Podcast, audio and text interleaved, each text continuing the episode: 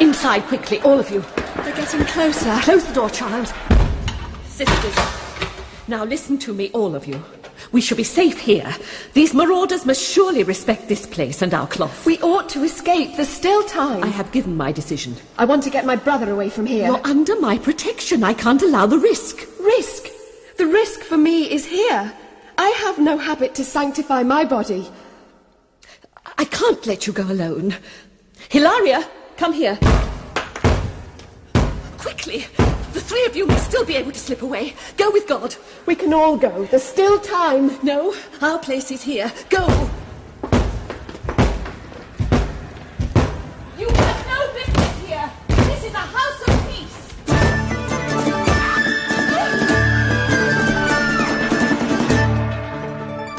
The Virgin in the Ice by Ellis Peters.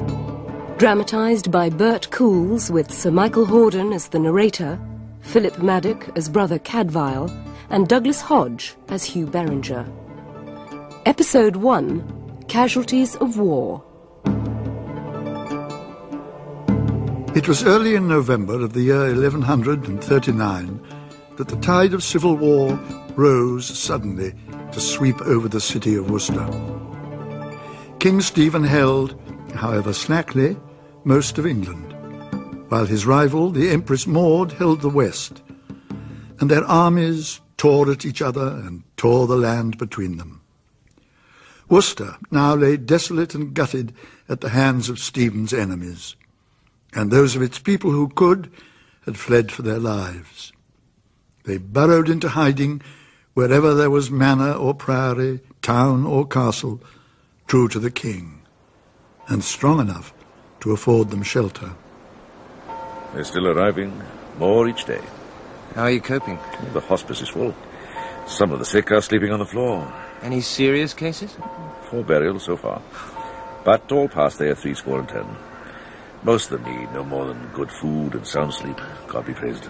Amen to that. A stranger to the Abbey of St. Peter and St. Paul in Shrewsbury might have thought them an ill-matched pair, the elderly, black-gowned Benedictine monk and the young deputy sheriff.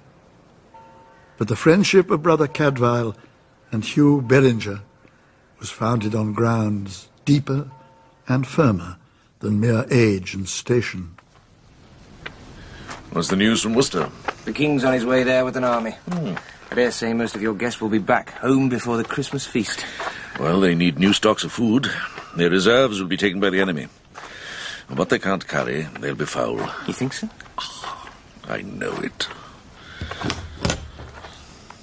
Brother Cadfael had been both soldier and sailor in his young days, and seen service afar, but was content now with his lot. Cadfael found nothing strange in his wide-ranging career, had forgotten nothing, and regretted nothing. Thank you. Now I must be about my business. Ah, you'll be busy just now. The sheriff's spending the nativity off in the north, I hear. Is there anything you don't hear? yes, the rule of law is in my hands. Wait, Hugh. Um, uh, this is for Aline. It's a herbal wine, an old Syrian recipe with a few additions of my own. Warming and nourishing both for her and the child. Any more of your brews inside him, and my son will be born full grown. No, you've decided it's a son, have you? Well, so my lady informs me. Thank you, my friend. A new life to counter so much death. Spring in midwinter. Now, what could be more welcome?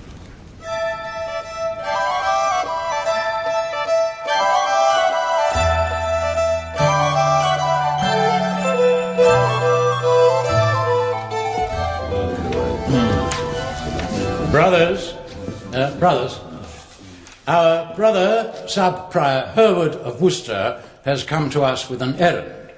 Hereward. Thank you, Father Abbot. I am sent to make inquiry after two noble children, a boy and his sister, who were in Benedictine care in our town and fled from it when the attack fell upon us. We have traced their steps as far as the borders of this county, and there we lost them. Are we to understand, Father, these children left the city alone? We feel ourselves greatly to blame in having failed in our charge, but no, they were not alone. One of our sister nuns, tutor to the girl, was with them. She too is now missing. It may be that these three found their way to us. Brother Dennis, it is your task to know every soul who passes our gates. I grieve to say it, but they surely never arrived here. Mm. There's been much confusion.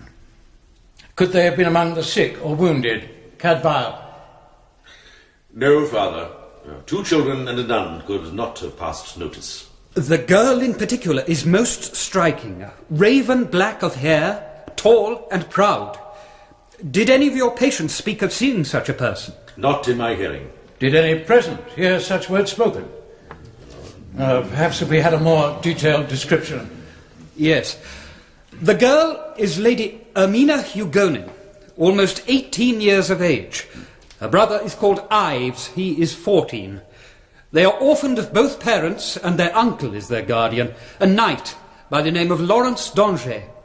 He has long been overseas in the Holy Land, entrusting the children to us, and now has returned to be met with this news. Your pardon, Father, but if this uncle is now back in England, why isn't he pursuing this inquiry in person? If he's the head of a noble family and a crusader besides, the authorities would help him all they can. No, brother, they would not. He has declared his allegiance to the Empress, and is therefore the sworn enemy of His Majesty the King and all who are loyal to the throne. He cannot set foot in Shropshire on pain of death. Is it certain that they were heading for Shrewsbury? It is, Father Abbot. I felt sure that Sister Hilaria would bring them here. Well, perhaps they know of some kinsman or tenant or old servant in the town. They may well be safe. Pray God that they are. Hmm.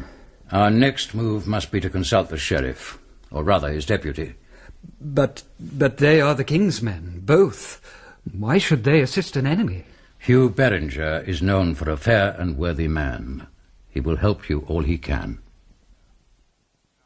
No, it can't be done. Master Beringer, all I ask is that this man be given leave to enter the king's lands unarmed and search for his niece and nephew without hindrance. No. I can issue no safe conduct. My lord, Sir Lawrence d'Angers is a man with many enemies. Some of them would not scruple to attack him by harming these children. If they are recognized, the girl there is, is no... particularly vulnerable, and the boy is a mere child. Are they to be left unsought? Did I say so? Of course they must be sought, but by my own men. And if found, they shall be delivered safe to their uncle's care. I shall send orders to all my castellans and officers. These names and descriptions seem quite clear. Is there anything else that could usefully be added? Anything that might help identify them? The girl. Yes, Father? She is reported quick of mind and wit and of strong will. I'll mention it. And beyond that... Yes? She would be reckoned very beautiful.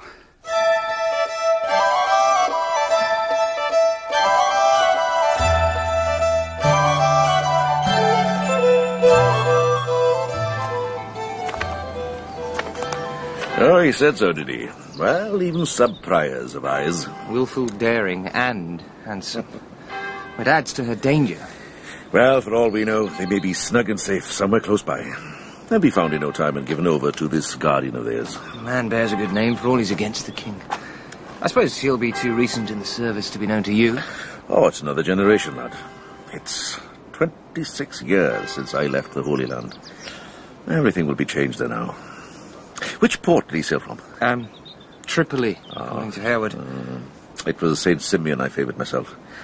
There were good craftsmen in the shipyards there. Yes, and Antioch just a few miles upriver where a certain dark-skinned young widow worked in the market. Uh, in the street of the sailmakers. He, I was 18 when I arrived there. 18. And 33 when you left. Mm. and the beautiful Mariam graced both your arrival and your departure, as I recall the tale. She did. And I don't repent of it. Love shared is no sin. And this is no place for such reminiscing. Don't you have a city to run and order to keep? Not tonight. My sergeant's in charge, and I'm going home. To my own bed for once. Even if I am banished from my wife's by my own heir, and the brat not even born yet. Hmm. But what would you know about such tribulations? What indeed? But you have my sympathy. I shall say a prayer for you. Good night, Cadfael. No starring of Betty. As the deputy sheriff walked away into the failing darkness, Cadfael felt on his face the first flakes of the first snow of the winter. The air was full of a drifting unease, but the fall was light and fitful here. Further south, it set in heavily, shrouding outlines and burying paths. Valleys became treacherous. Hillsides were scoured clean. Wise men stayed within their houses and barred both shutter and door. Open up! Open up in the name of heaven! They can't hear us. I'll break the door down if need be. Open up! Oh, thank the Lord. Who's abroad at this hour? What do you want? Let us in, for God's sake. This man needs help. God in heaven. Inside. Quickly, inside. Ah, Cadfael. Father Abbot. Thank you for coming so promptly. Your duties permitted it. Well, the hospice is practically bare, thank God. Most of the refugees are away home again now. I'm pleased to hear you say so. This is Master Terith Smithson. Good day, brother. God be with you, friend. Master Smithson is travelling north. He brings word from Bromfield Priory. Bromfield? Nay. How is Prior Leonard? In good health, God be praised. He sends you his greeting. And also a message. Master Smithson. My lord, in the night just past, brother, some decent fellows brought in a wounded man to Bromfield. They'd found him by the wayside, stripped and hacked and left for dead. Oh. And half dead he is, and his case very bad. Footpads preying on the road so near to Ludlow. Aye, and the poor man a monk himself. What are things come to there in the south? Prior Leonard asked would I bring word here to you. This calls for skills of healing beyond any man there. Take a good horse from the stables. You have leave for as long as may be necessary.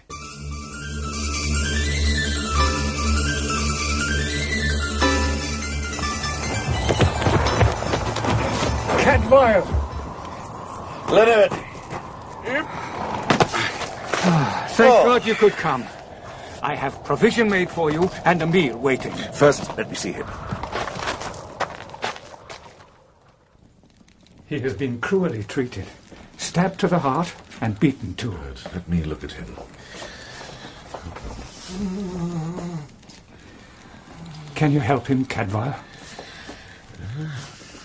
In health, this must be a fine man. Well made and not old. That may prove his salvation. He's deadly cold, though. We can't seem to warm him, whatever we do. You covered him well, but it's not enough. Lay stones over the hob in your kitchen. Get them hot, and then wrap them in flannel. We'll pack him round with warmth and change them as they cool. I'll see to it. I don't think there are any bones snapped. Have you been able to get any food or drink into him at all? We've tried, but he can't swallow. Hmm. His mouth is broken. Fists or cudgels from the bruising. And three or four men did this. Two held his arms, the others laid into him. His head was matted with blood. We were terrified that his skull was broken. Oh. No, I don't think so, no. His wits will have been shaken up into confusion, but his skull is whole. There's no break. Praise be to God. Oh, this is welcome fare. Never was food more richly deserved. Here, Thank you. This man, um, is he of this house? didn't I tell you? Well, I had to send the message in great haste. No, he's a brother from Pershore Abbey. He came here on an errand, delivering a relic, the finger bone of a saint. You know, you've grown somewhat careless with your guests, Leonard. He was well provided for his journey back when he left us. Hmm. When was that? First light the day before yesterday. He was found that same night, the night of the first snows. A tenant of ours was out after a stray sheep and found the poor soul about two of the clock. He carried him here. It wasn't far, thank the Lord. Eighteen hours gone, but he was no more than a short walk away. What do you know of him? His name is Elias. Not long in the cloister, I think, though he wasn't anxious to speak about himself. Did he seem concerned or troubled about anything when he left? Troubled? Well, now you call it to mind, yes, he did. I had forgotten. God go with you, Brother Elias. My thanks for your task well done. Brother, is something wrong? There's snow in those clouds. Your pardon, Father. I was thinking of some travellers I met on my path here. From Worcester, I think they said. Were they heading for us? We've had no other visitors. I thought then that the weather was worsening. I urged them to come here, but they'd have none of it. They were pushing on, come what may. Not a long journey, I hope. Long enough. They were bound for Shrewsbury, and over the hills, too, by way of Foxwood and Cleeton. Not by the road? No. I should have brought them here with me, but the girl was resolute, and she called the tune. Leonard, their leader was a girl, a resolute, headstrong girl. I believe those were his words. Well, did he mention a boy? And a, a nun with them? How many were in this party? He told me no more than I've said. My friend, have you had no proclamation from the deputy sheriff? Two young things lost from Worcester in the company of a nun. Oh, I don't recall such a message. I have had much to concern me of late. If it were them, when he left here, could he have gone back to seek them? Cadfael? He could have found them. He could have found them and been bringing them back here. And if he was, then when he was attacked, he was in their company. Off you go, lad. I'll stay with him. He's warmer now, I think, but his breathing still racks him, and he hasn't moved at all. Well, that's to be expected. This is not normal sleep. This is something far deeper. But isn't there anything more we can do? Yes, there is.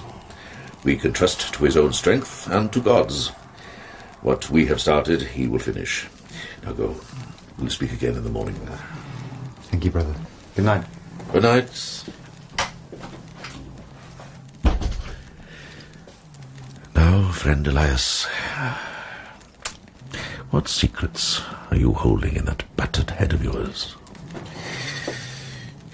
Brother Cadfael was long accustomed to sleeping with one eye open and both ears. On his low stool beside the bed, arms folded, head lowered, he drowsed. Ah. Due mouth. Madness! Madness! Easy, easy now. Come on, come on. Madness! So young! No boy would have come with me.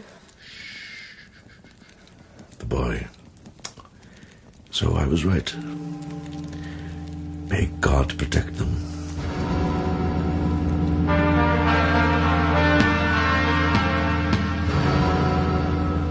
He has spoken.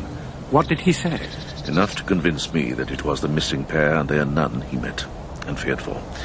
I'll not quit him while he needs me, but we must get word to Hugh Beringer in Shrewsbury. I'll see to it. You go and get some rest. I can rest at the bedside. Cadfael, you need proper sleep and refreshment, too. Brother Matthew will fetch you if anything else befalls.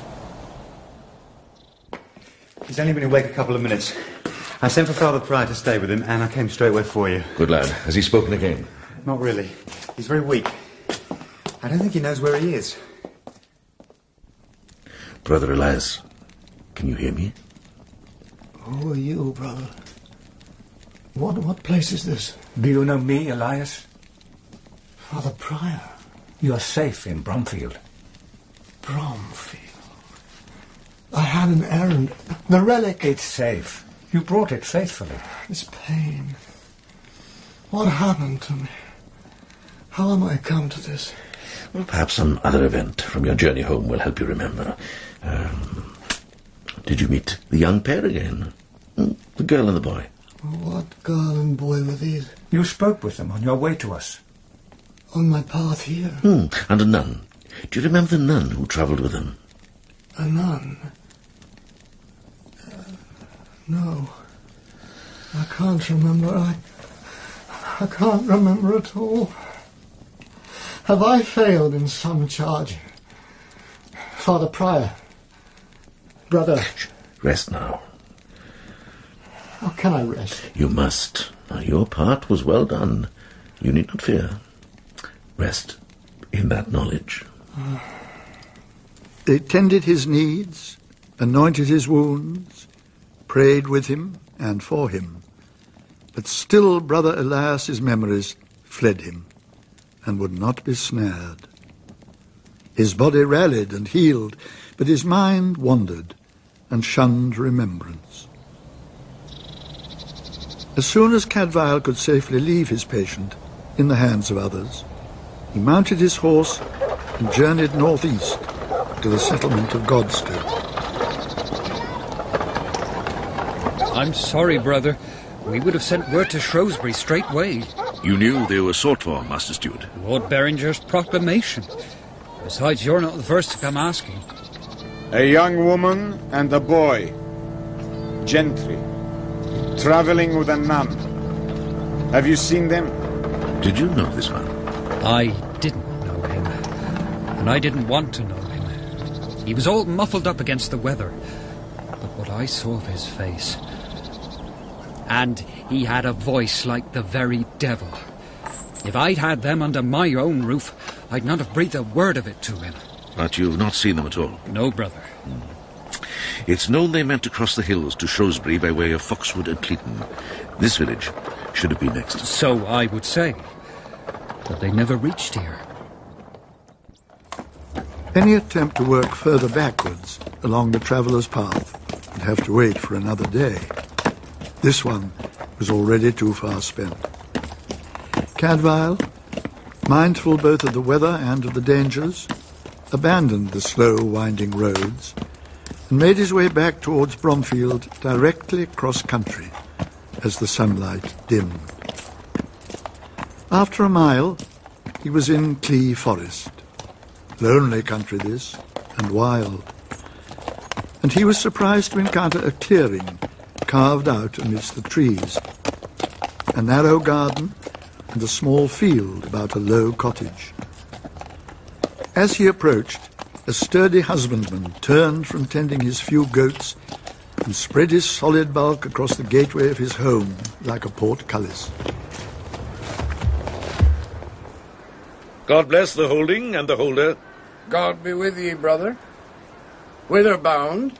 To Bromfield, friend. Am I going right? Aye. Keep on as you are. In a half mile you come to a brook. Cross it and bear left. When the path forks, bear right. My thanks. Now help me with another matter, if you can. Huh? I'm seeking some people, a young girl and a younger boy, in the company of a nun of my order. Uh, not come my way. Why should they? I'm on the path to nowhere. Well, if they should appear, give them the word that they are sought. Yeah? Who wants to find them? All the Shire, and the abbeys of Worcester and Shrewsbury. They shall have safe escort wherever they would go. Tell them, if you meet with them. I will so say, if ever I do. God be with you. When Cadfael reached the shelter of the trees and turned to look back, the man had vanished. He rode on, but at a slow, ambling walk, and once well out of sight, halted and sat, quietly, waiting.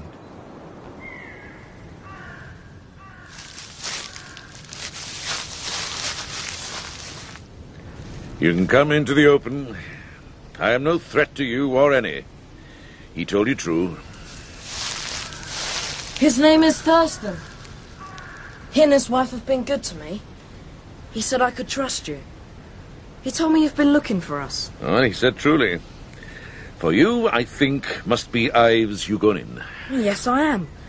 May I come with you to Bromfield? You may. And be sure of a warm welcome. Where are your sister and her governess? I. I don't know.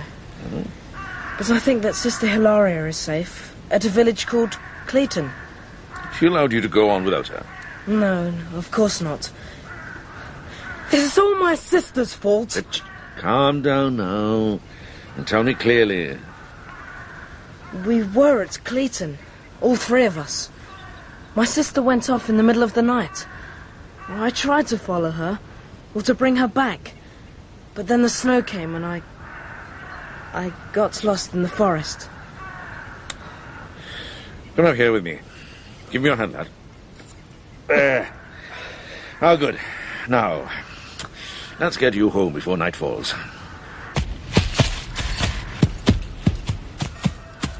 The first floating flakes of new snow drifted languidly on the air as they came to the brook and crossed it on solid ice. Cadfael was leading the horse, watching his foothold as he crossed, and thus his eye caught, for a moment only, the ghostly pallor beneath the frozen surface. He was slow to recognize, slower to believe what he had seen. I'll Steve a note. Ives, uh, wait here a moment. Um, no better.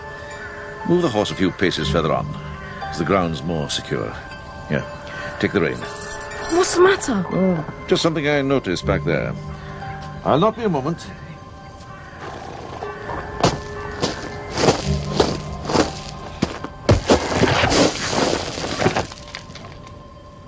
Odio. Dio Maor.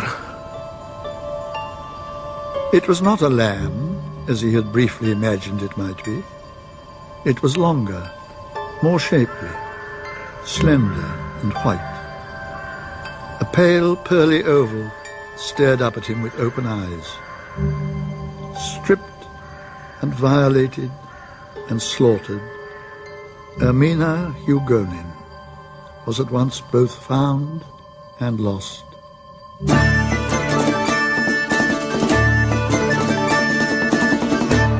Episode 2 Danger from All Sides.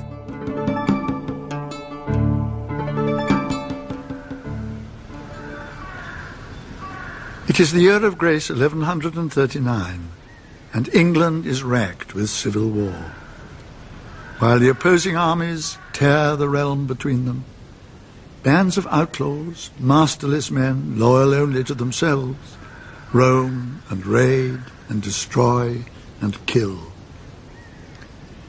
Fleeing from Worcester when the city was attacked, Lady Ermina Hugonin, her younger brother Ives, and their guardian, Sister Hilaria, were feared lost in the first harsh snows of the winter. But Brother Cadfael has found Ives Hugonin alive and well. He has also, to his grief, found the boy's sister. Easy there. Brother, what did you see? Oh, nothing to fetch you. Is there something wrong? I thought I saw a sheep caught in the ice, but I was mistaken. Uh, give me the reins. Shift forward a little. Thank you. Right, you must hurry. It's not safe to be abroad after dark.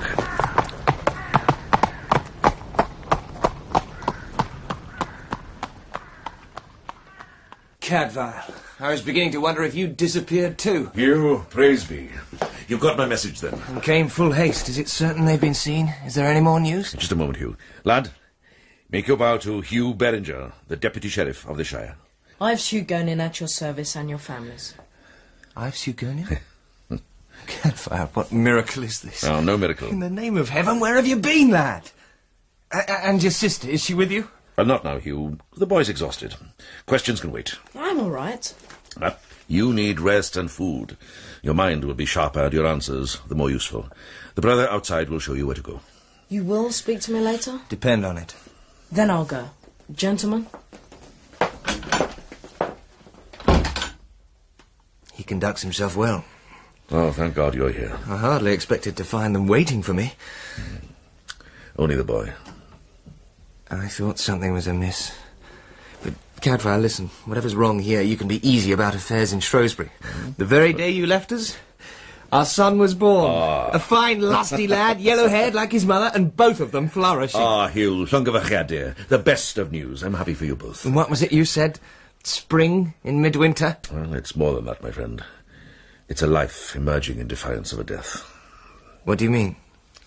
The girl, Ermina Hugonin. Dead. And cold.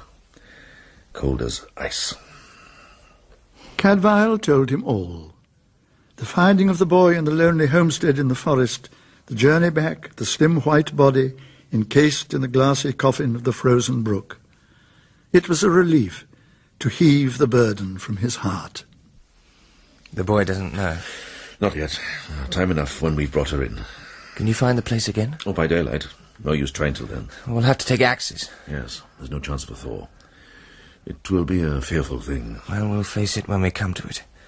Tonight we best concentrate on the boy. She's very brave, my sister, but very obstinate too. She must have her own way. When you left Worcester, you were heading for Shrewsbury? Yes, but it was very difficult at first. There were bands of soldiers all over the place, but we managed to get as far as Cleobury before dark.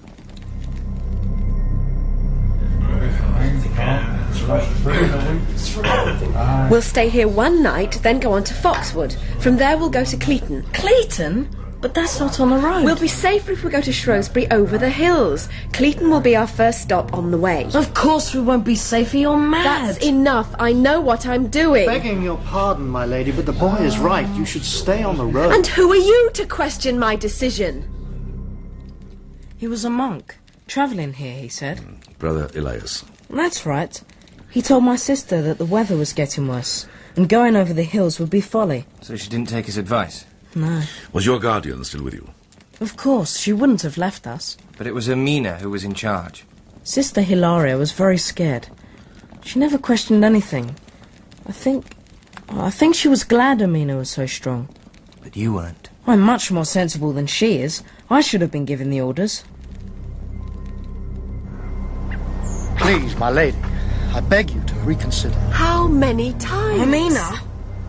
I'm sorry for her rudeness. Can't you persuade her or the sister? Well, you've heard what she's like. Very well. May God watch over you. And you. Farewell.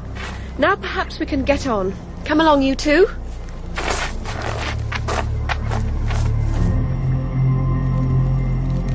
Brother Elias wanted us to come here with him, then get an escort to Shrewsbury. It was a good plan, but she wouldn't have any of it. Ives, do you know why your sister was so determined to go that particular way? I didn't, but I soon found out. When we got to Cleeton, we stayed on a farm with a man called John Druel. He's got a son about my age. Soon after we arrived, he went off somewhere. Ermina was talking to him just before. She sent him on some errand. Ermina. Ermina. In the middle of the night, a man came to the house in secret. Ermina. Quiet, for God's sake, I'm coming. She went to him. Oh, yes. This was no abduction. She went willingly. Willingly, she went gaily.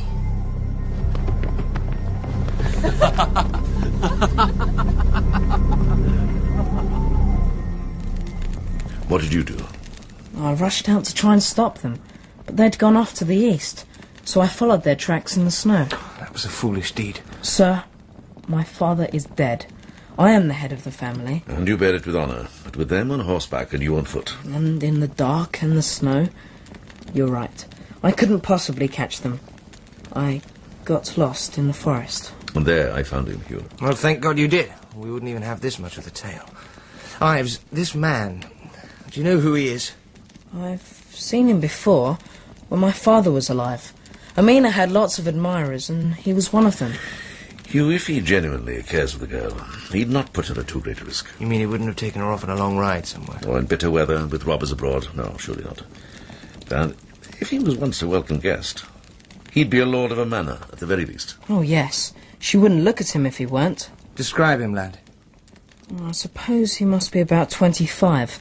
Fair haired, very handsome, and tall. Taller than you, sir. And holder of a local manor. We can find him.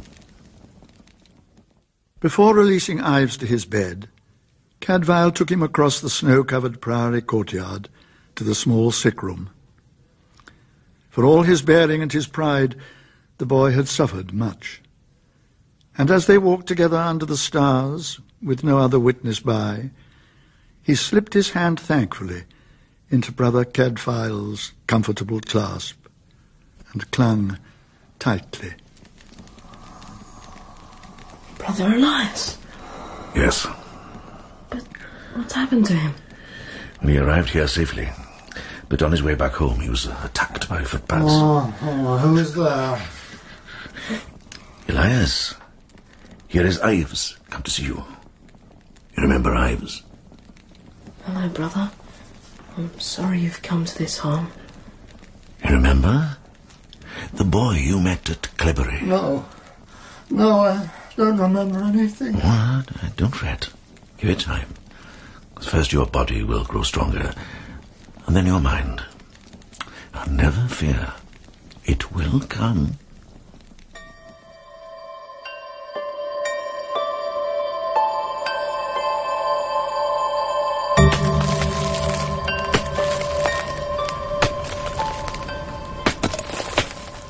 It seemed almost a violation to shatter the smoothness of the ice that encased the slim young corpse. They did it with care, well aside from the delicate imprisoned flesh, then hoisted out the cold coffin, carried it slowly back to Bromfield through the chill morning air, and stowed it privately in the small, bare mortuary chapel. Only now did the glittering edges begin to soften and slide, and drip into the channel where the water flowed away from the washing of the dead. The girl lay remote and pale within her lucid shroud, and yet grew steadily more human and closer to life, to pain and pity and violence, and all the mortal lot of mankind. Good God, Cadfael. She looks younger than the boy. The ice distorts the truth. It doesn't hide the blood at her breast. Hmm. Or the torn shift. What do you suppose? Raped and then stabbed? Well, we know more when the ice is gone. When the air touches her, the bruises will darken. They'll tell us much. How long do you think? Well, by noon, she'll be free. Come back then. Bring Prior Leonard with you, if you will. Very well. You're staying here? Yes, Ives will be up and about by now. I don't want him blundering in here and finding out. Right. But till noon, then.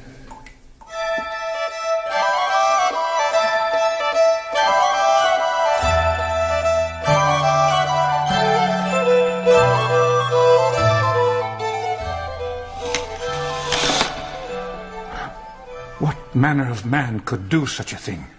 An animal. Animals attack from need, not lust. Look at the shift, Hugh. There, over the breast, where the blood is. It's still intact. Yes. Now check her skin beneath. There's no wound. No, Not so much as a scratch. this blood isn't hers. She fought him, whoever he was. Or them, more like. Dear God. And fiercely, too. Well, that goes well with her nature, by all accounts. But if she wasn't stabbed, how was she killed? Oh, look at the marks around her lips. She was smothered. What manner of man? When may I have her washed and made fitting? Very soon, Leonard. First, there's something else. Now we can see her clearly. Oh, there you are, brother. You should not be here, child. I was looking for Brother Cadfael. Stay where you are, lad. Uh, come no closer. Brother Cadfael will come out to you in a little while. Wait outside. No, no. Let him come. Cadfael. Ives, you are a sensible man. No need to pretend to you that violence and danger and cruelty do not exist and people do not die. We have here a dead body, not known to us. Cadfael? Look at it if you will, and say if you know this face. Hugh. Very well. But how is this possible? I don't understand. That's enough, Cadfael. Come away with me, lad. Wait, Leonard. What don't you understand, Ives? I left her safely in Cleeton, miles away. How can she be here? How can she be dead? Who would want to harm her? This is Sister Hilaria.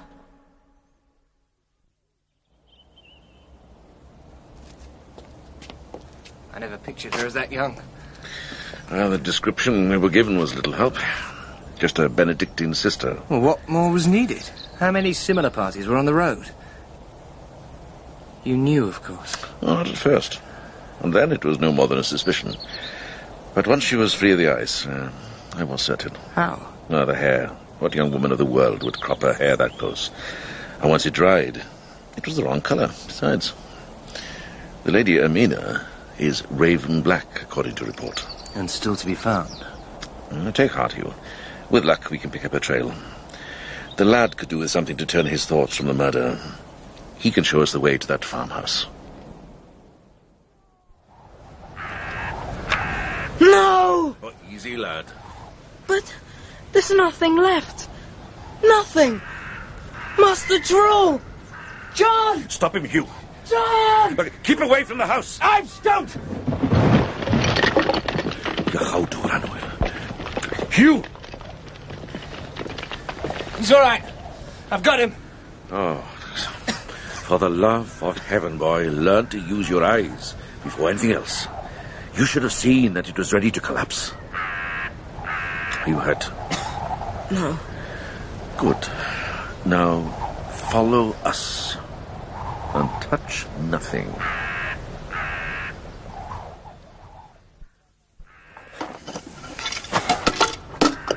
This is not one man's work. Oh, it's outlaws.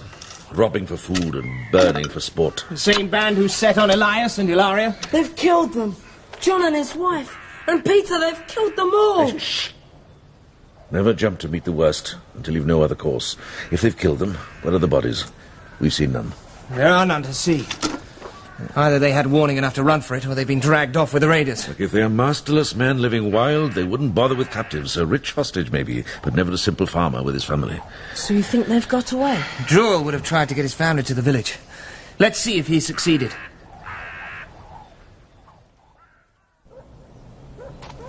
Stop where you are! We're armed, all of us. Get off your horses and walk forward slowly.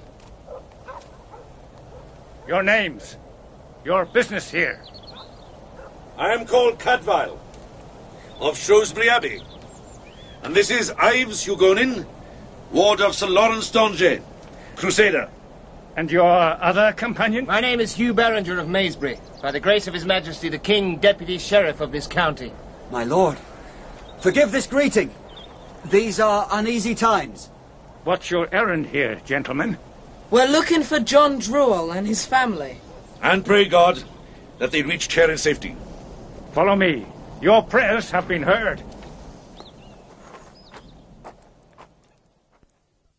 So you've been up there where our home was? Yes, friend. We've seen it. It's hard to live solitary in the hills at best.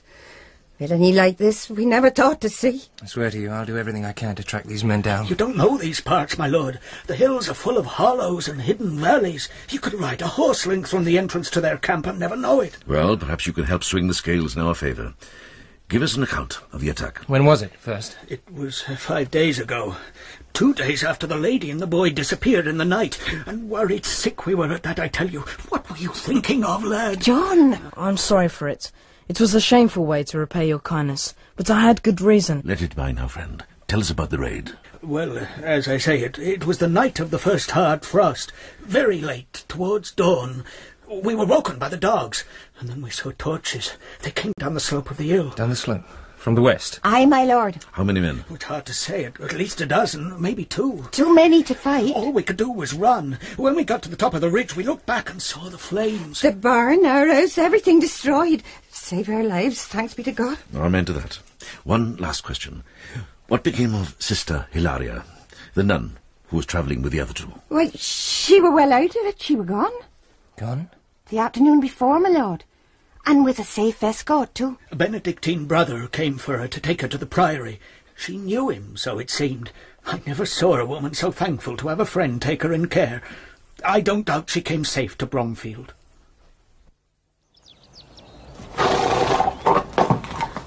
Why didn't you tell them? They have burdens enough of their own. No need to give them more. Yes, but they should be told. No, lad, no. Let them think her safe. Besides, safe she is now. That's no lie. My lord! My Lord Beringer. What is it? It's about the missing lady, sir. John Druel just told me you were asking after her. Have you seen her? No, my lord. But I've news that I think you ought to hear. Go on, friend. Well, sir, it was on the day after the Druel farm was burnt out. And I was the first on watch. I didn't see no outlaws, thank the Lord. But I did see someone.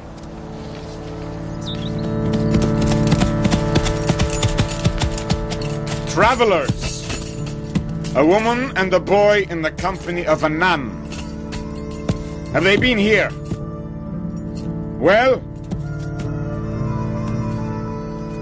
He was a shepherd or some such by his clothes, but he didn't sound like no shepherd I ever heard. That voice turned me cold, I swear it. What did he look like? Ah, he was built like your lordship, light and long. I didn't see his face, he kept his hood low. I did once see his eyes, black, with a yellow glint, like a hawk. When he left here, which way did he go? East. My lord, there is one more thing I can tell you. Yes? Like I said, he was dressed like a farmer, like one of us. But as he rode off, I saw something glinting under his cloak. He was wearing a sword.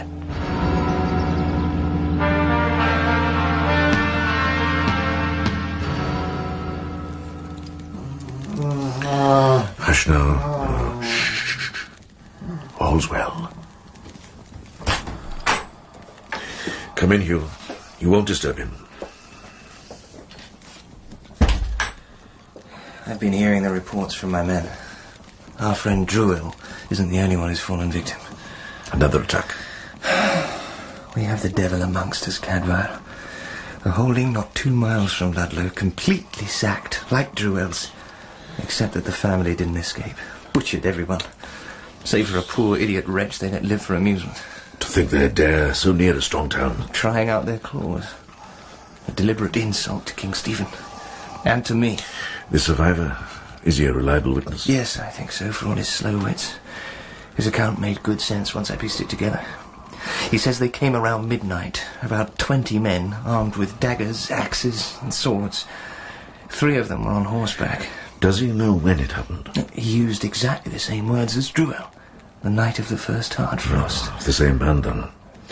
This slaughter at midnight, then just before dawn, the attack outside Cleeton, and in between. They happened on Brother Elias and Sister Hilaria, and let loose on a little sport. Oh, no. Easy, easy, friend.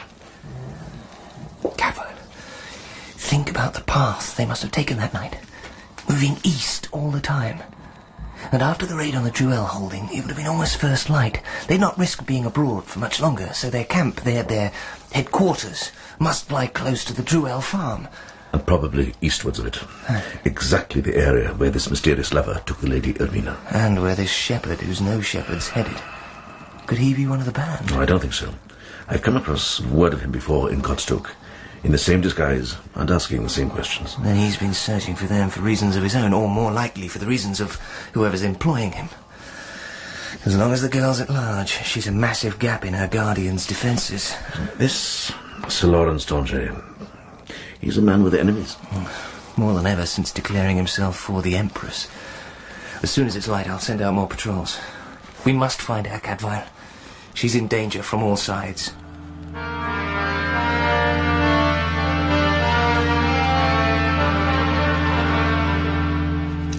I'm sorry I wasn't awake.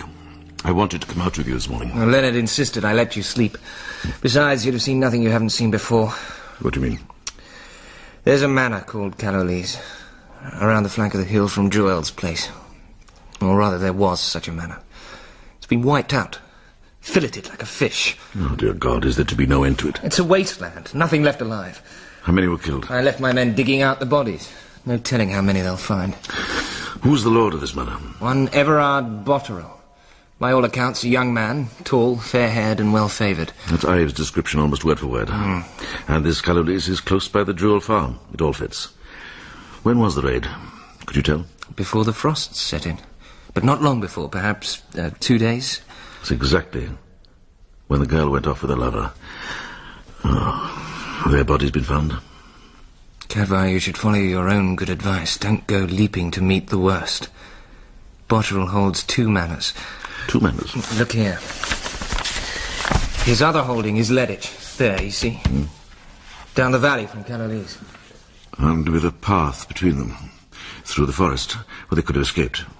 Did you follow it? Not far. I wanted to get back here and send off word for more men. But I had good fortune. Better than I deserve, maybe. Look at this. It's a headband. It's exquisite. Fit for a noble lady. That's hers. That's Ermina's. Oh, thank God. Our first positive sign. Was she wearing it on the journey? Not when I was with her. It was much too fine. But for him, she'd wear it. The ribbon's broken. As if it's been pulled off. Where did you find it? There, you see? It was caught on that branch. But it must have been torn from a brow as the horse pushed through the bushes. To take the quickest way down the slope, so I read the signs. Look at these tracks. One horse and heavily loaded. Carrying two, if I'm any judge. With God's good grace, we'll find both the lady and her lord at the end of this path. My Lord Boterel is not yet in full health. He's been in a sharp fever. We shan't tax him more than is necessary. Yes? Who is it? My lord, here is the deputy sheriff come south to see you. The deputy sheriff? You're hardly welcome, sir. One moment. Now, don't try to stand, my lord. We know you've been ill. Ah. Yes. You find me in some disarray. I'm sorry for it. Sir, I'm sorry to press you, but our business is urgent. We are seeking the Lady Ermina Hugonin, who is known to you, I believe. Ermina? Yes, she is. She is known to me. We think that you took her to Callowlees for safety, and from Callowlees to here, when the raid is struck. You are correct. I brought her here, safe out of that attack. Sir, my sister has caused a great deal of worry and labour. Please have her brought before us at once. Your sister? Yes, I recognize you now, young Ives. I can't. She isn't here. I don't know where she is.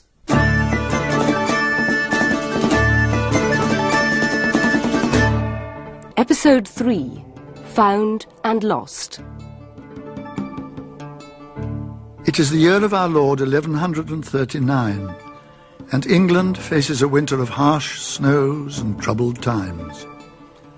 The people of the lonely Shropshire Hills live in fear as a band of outlaws roams the county, plundering and terrorizing. And somewhere in that bleak countryside wanders the beautiful Lady Ermina Hugonin, missing and desperately sought. Brother Cadfael, Hugh Beringer, and Ives Hugonin have tracked the girl to the isolated manor of Lidditch. Lord Boterel, my sister has caused a great deal of worry and labour. Please have her brought before us at once. I can't. She isn't here. I don't know where she is. Be good enough to explain yourself, my lord. I brought her here where it's safe, and she refused to stay. Every day since, my men have been hunting for her. I've ridden out myself, fever or no. And made yourself sicker by it. What do I care for that? I have to find her. We've known each other since childhood, and loved each other almost as long. When I heard of the attack on Worcester, I prayed God that she might escape in safety. And my prayers were heard. She sent a message to me that she was nearby. And you stole her away at midnight with never a word to me. She said nothing about you, lad. Not till later. I thought she was alone. I brought her to Callowlees and used her with all honour. I sent to bring a priest there to marry us. But then the outlaws attacked. We barely escaped with our lives. I came by these hurts. Yes, before we leave, I'll examine that shoulder. I may be able to give you some ease. I'd be grateful. I can manage a horse, but the pain is not light. That wound needs rest, not exercise. But I tell you, I must find her. You haven't told us yet why she left. Because of the lad here. Because of me? She was frantic with fears for you. Once she knew about the outlaws, she rode back to Cleeton to fetch you. And you let her go alone and stayed safe nursing your grazes? I didn't let her go. When she left, I was in high fever and knew nothing of it. And when I found out, I rode straightway after her. It was useless. I collapsed and was carried back here. You said your men have been out, didn't you? Day and night. And now I shall join them again. The thought of my love out there where those wolves are prowling. I must find her. Is this wound very bad, brother? Oh, it's bad enough. A long knife cut from the shoulder to the heart. It could have killed him. So his story's no lie? Now, did you think it might be? No, no. Everything about him speaks true. The wound was made worse by that ride to safety, then torn open again later when he fell. And he's been in fever, right enough. What did you think to him, young Ives? I didn't like him at first. And now? Well, he really does care for her. Where can she be? If she's hurt or captured because she went back for me, I'll never forgive myself. Well, don't brood on it, lad. Concentrate on your riding. It'll be dark soon. There's more snow on the way. Another perfect night for the wolves to hunt. Yeah.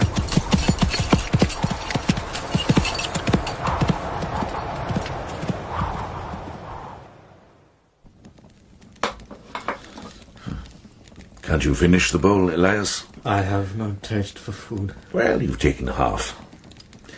Will you rest now? If that's your will.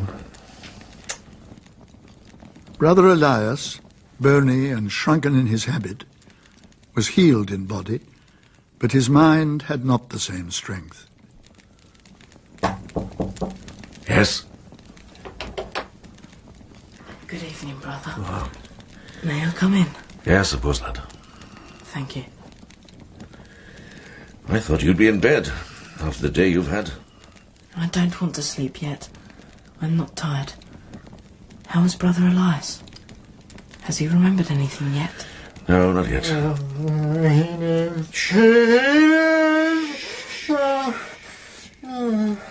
Enith? Has he said that before? Yes, several times. What does it mean? Well, that's a name. A woman's name. Welsh. I think she may have been his wife. His wife? But he's a monk. Oh, you mean she died? You heard the way he called for her. This is a man who knows great sorrow. According to Prior Leonard, he's not been long in the cloister. And he wouldn't be the first to try to escape from something too hard to bear alone. He's calmer now. I came to ask if I could watch him for you. Or sit with him so you could go to Compline. I'd... I'd like to do something to help. Ah, that's a kindly thought. Hmm. Thank you, my friend. Uh, yes. And if you should need me, I'll not be far away.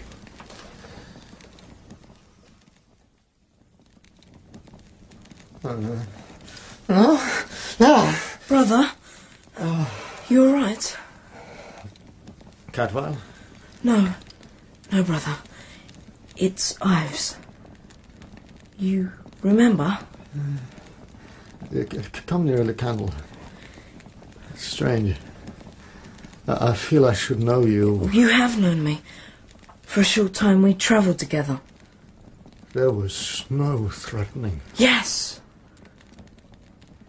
Oh, Oh, you will remember, so Brother Cadfael says. Shall I tell you more things? True things that I know happened? yes. Speak to me of what happened. My sister and I were fleeing from Worcester, from the attack.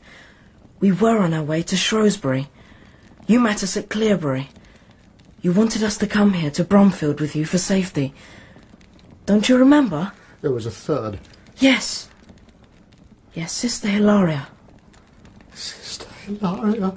Brother, Is she here? Is she here? Safe? Tell me! oh, she is here. Brother Cadfael told you. But you were sick. You didn't understand. What didn't I understand? Sister Hilaria is here. And she is with God. Dead. She's dead. And she trusted me. Don't. Ah. Don't, brother, please. Lie down, please. Brother Elias! Can you hear me, brother? Help me! Help me! Brother, no! No!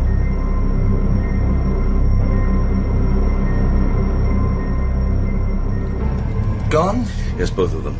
When I got back here after Compline, the room was empty. We must alter a search. The whole enclave. Wait, father.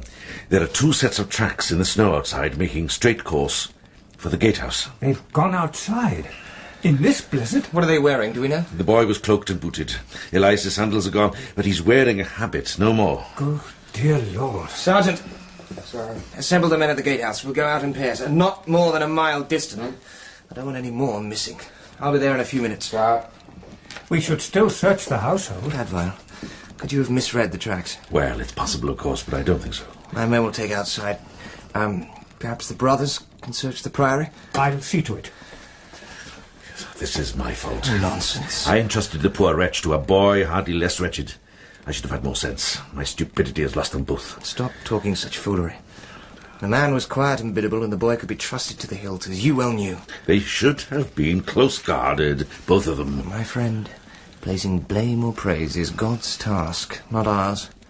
Taking it on yourself is a kind of arrogance. Now come with me. Let's see if we can't bring the two of them home.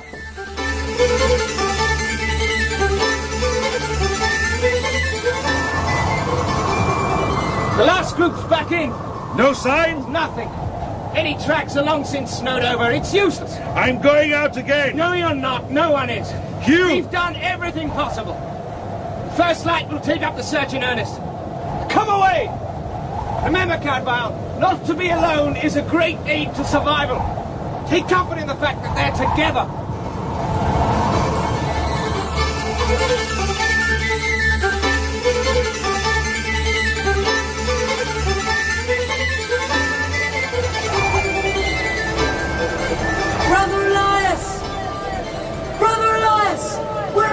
Forgive me, forgive me my weakness, my mortal sin. Stones fall on me and bury my shame and my sin. Earth close on me and put me out of Brother mind. I am unworthy. Forgive Brother me. Elias! Forgive me my weakness, my mortal sin. Stones fall Brother on me and Elias! bury my shame and my sin. Stop. Earth close on me and put me out of going? mind. I am unworthy. Forgive Please, me. let me Forgive take me you my home. weakness, my mortal sin. You'll die out here! Stones fall on me and bury my shame and my sin. Earth's uh, This way. Put me out of. This way? No. Oh, oh.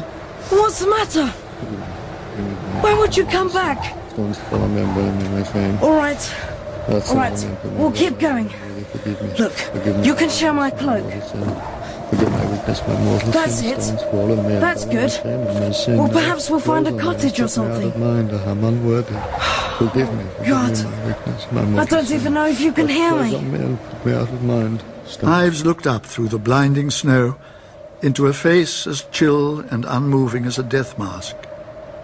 And strangely, though his face remained fixed and his purpose secret, Brother Elias laid an arm about Ives's shoulders and drew him close against his side. Instinctive and unspoken, a mutual kindness arose between them to ease the labor and the cold and the loneliness. Through the howling wind and the frozen drifts, they went forth together.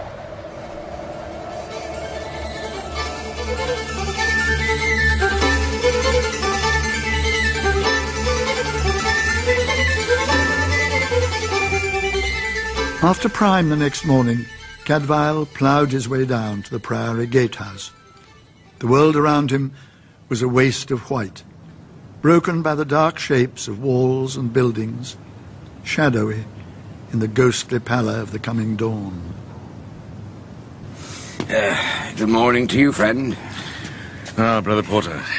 You've been abroad so early? Uh, fresh branches for the torches.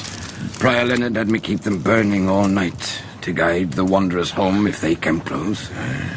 You've seen nothing? Uh, nothing. Excuse me, brother. I must get on. Yeah, of course, friend. If I can help...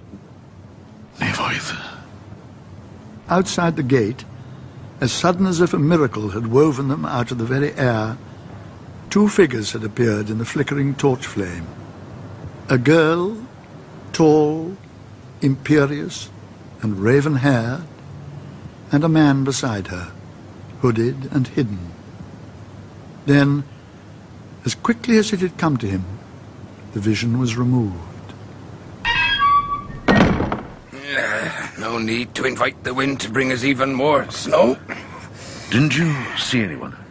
Outside? No one. Oh, perhaps I was mistaken. If the mind desires something enough, the eyes will see it, so they say. Well, I do. And there's truth in it. Or perhaps your eyes are just keener than mine. Good God! One moment! Ah. Good morning. May I enter and take shelter? All travelers are welcome here. Come inside. My thanks. Good morning to you too, brother. My lady, you're alone. I am, and I think you have been looking for me. My name is Ermina Hugonin. After I left Lord Boterel, I got lost. It was dark and the weather was foul. Then I had a fall and my horse bolted. I was lucky, though. I was found by a forester and taken in. Why have you come to Bromfield? I thought Ives might be here. And you tell me he was, but now he's missing again. I must restart the search. My men will be gathered and the new troops are due in. New troops? For my brother? The boy's just part of my business. I mean to find these outlaws. There's already been too much killing. Pardon my lack of ceremony, my lady, but I must leave you. Cadfael, a word outside. Stay with her, if you will. Make sure she doesn't slip through our fingers, too. Surely. Talk to her some more. She may have useful information without realizing it. I shall. And when I judge the time, I'll break the news about Sister Hilaria. We'll talk later. Yes, good luck, my friend. May God guide your search. Amen to that.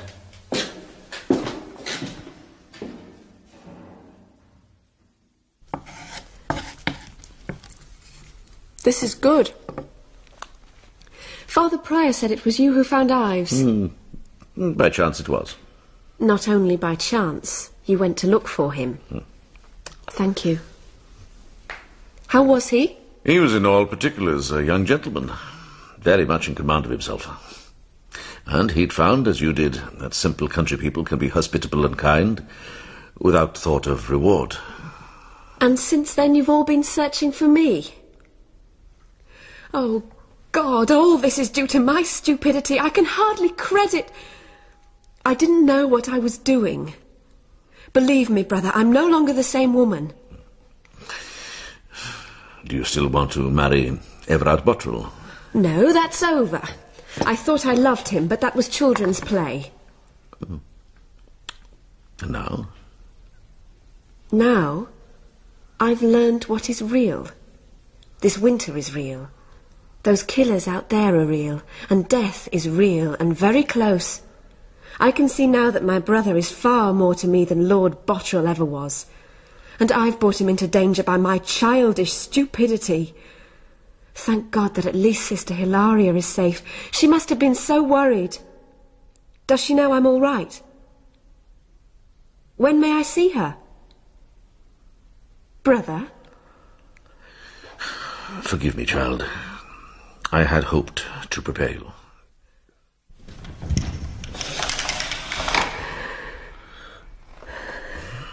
She is beyond all pain now. Safe and certain of her welcome. I loved her. I loved her very much. And I have destroyed her. This is my work.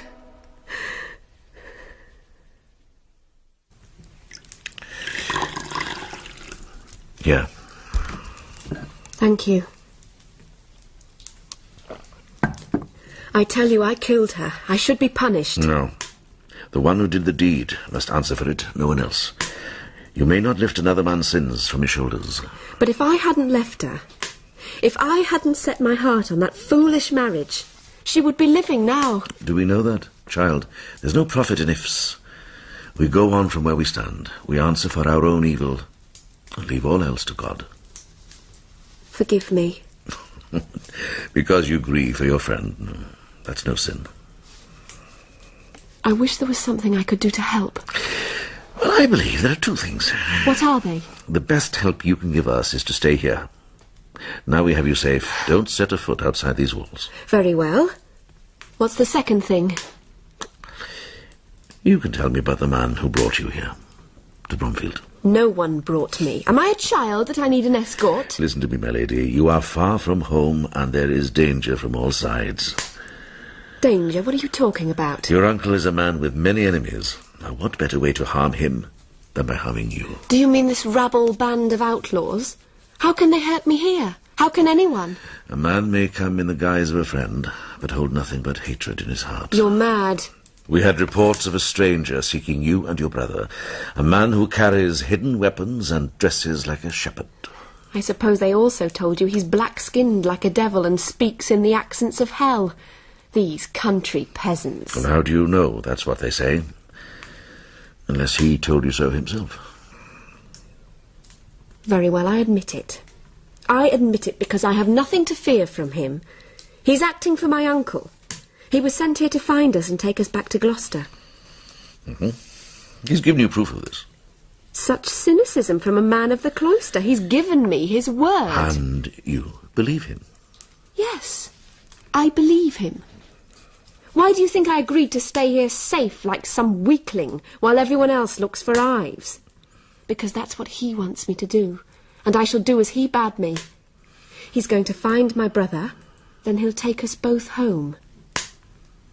He was born in the Holy Land. Why should an enemy use an agent from abroad?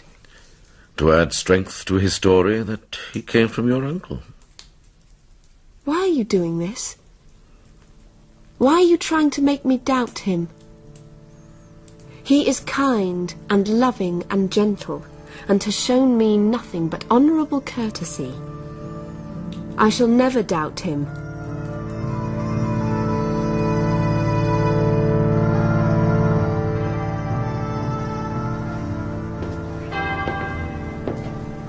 How is the girl, Cadfael? Resting, father. She seemed much concerned about her brother.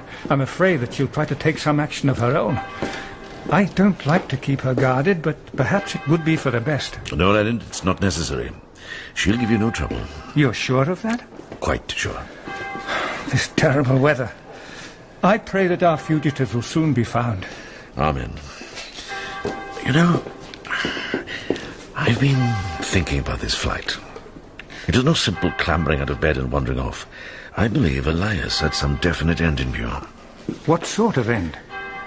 Well, I- how if he suddenly remembered the attack that all but killed him? I think he may well set off to return to the place where it happened.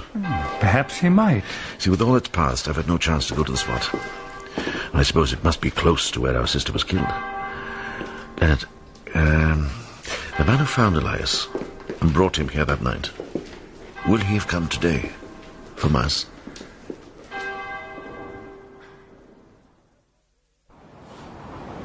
There, brother. That's where I found him, stripped of his cloth like all the other poor souls these villains have butchered. Thank you, friend. I all but fell over him, lying naked in the snow. They must have met him on the road, set about him, and then just left him where he lay. And then carried on along the path to Cleeton. Brother? What's wrong? Come with me, if you will, Master Dutton. Um, there's a place I want to see again.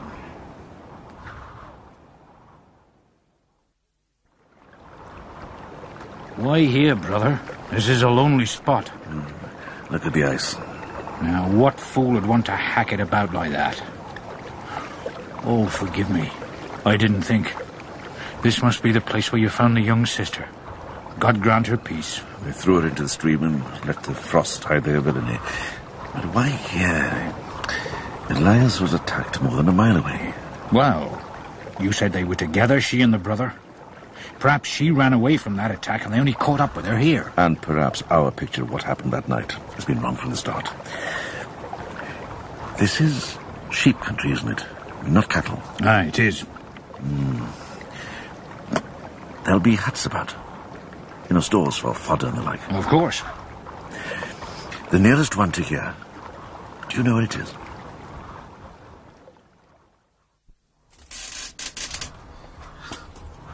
Yeah.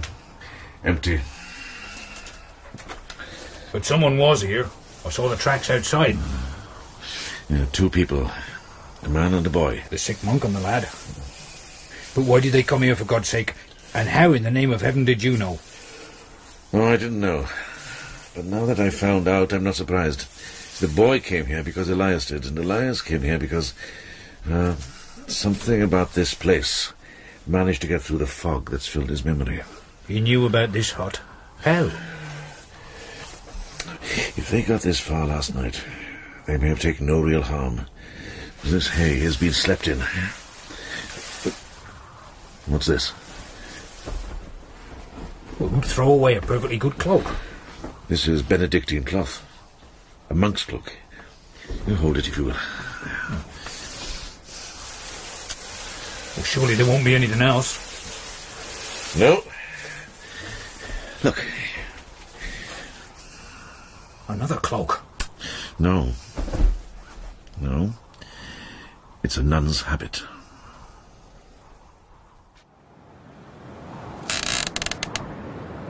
I don't understand this at all. Were the lad and the brother here last night? Yes, I think they were. And Brother Elias was here before. And what happened then is the key to everything that afflicts him now. Uh, wait there, friend. Don't let's disturb things more than we already have. What can it matter now? Ah. Have you found something else? Yes, I have, with God's help. Is it important? Uh, possibly, but we've more immediate concerns. These tracks. How long ago did they leave this place? Oh, they could have been made any time. No, no, no. They're a good few hours old. At least the boys are. Brother? Let's see where they lead.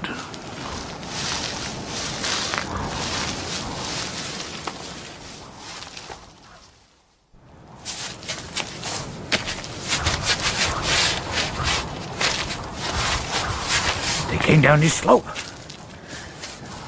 Brother, look. Different tracks. Yeah, a dozen men at least, and horses too, well laden. Several hours ago. There's only one company would be abroad that early. The outlaws. There's a village somewhere laying out its dead this morning. I came out of those trees and stopped here for a time, and then went off to the east. They stopped here. Was it because they chanced on the monk and the boy? They'll have murdered him for sure. Oh, look around you. Do you see their bodies? These men don't carry off corpses, not their way. So they didn't meet, thank God. Oh, well, either that or they've been taken alive. A young boy and a poor monk? Why would they carry them off? I don't know. Now, the boy I could understand if they recognized him for what he is, but Brother Elias. I think this is where you and I part company, my friend. Part company? Go back along the outlaw's path. Find out where they burned and stole last night, then take the word to Hugh Beringer. And you, brother? Well, this is the best chance that's come our way. If God is on our side, these tracks will lead me straight to where these wolves have made their nest.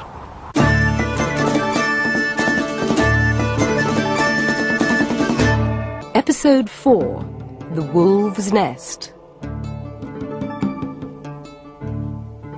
It is December, in the year of grace 1139, in an England torn by civil war and terrorized by outlaws.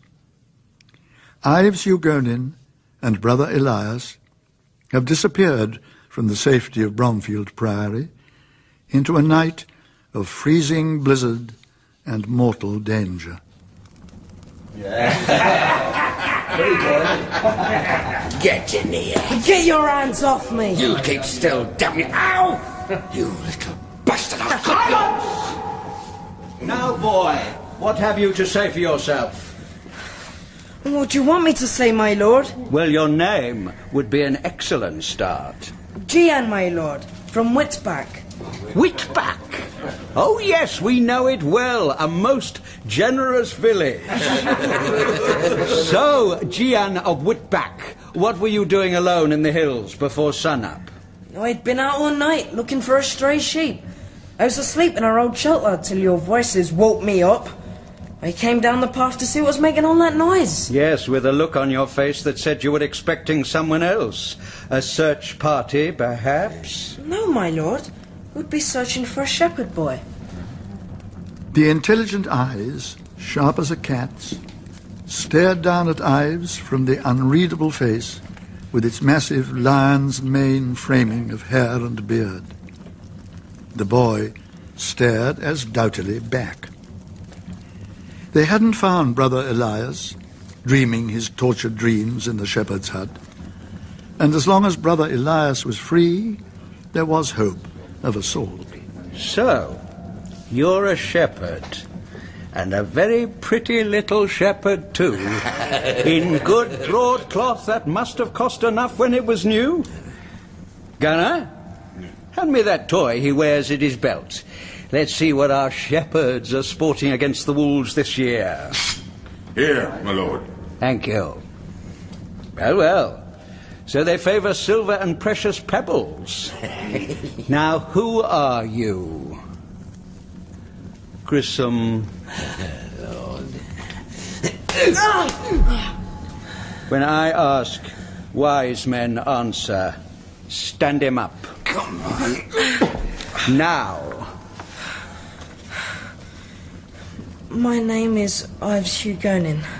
Are you son to Geoffrey Hugonin of Worcester, who died a few years back? No, I am. Well, well. Garra? Sir? Take our guest away and feed him. Let him warm himself by the fire. He's worth more than all the other plunder put together.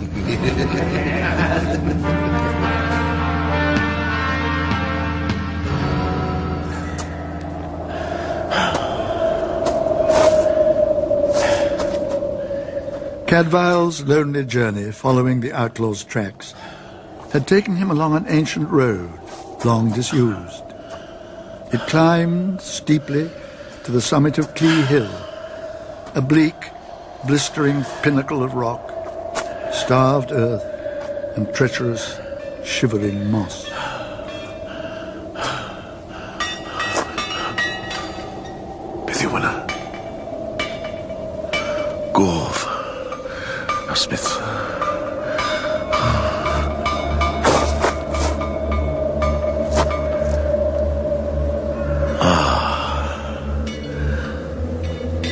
In the rocky hillside to Cadfael's left opened a fissure, so narrow and hidden that he would have missed it, but for the sound borne out on the thin, clear air. The valley within was deep and dark, and strong trees grew here, glad of the shelter.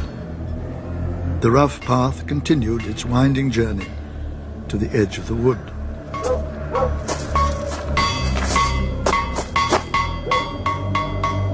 Dew Penticietic.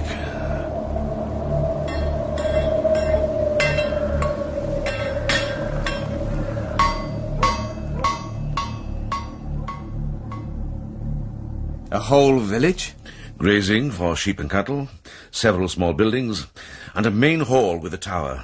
Almost a castle. We've been looking for a small band, thirty men at the most. The attacks must have been by raiding parties. They've got an army in there. And an army needs a leader. There's intelligence behind these men. What have they built in? Stone? Wood. A wooden castle, Mhm. walled round. On three sides. They are right on the edge of the plateau. No need to guard their rear, except from falcons. And guards? Lookouts on the wall. No guards at the main gate, and none on the path through the wood.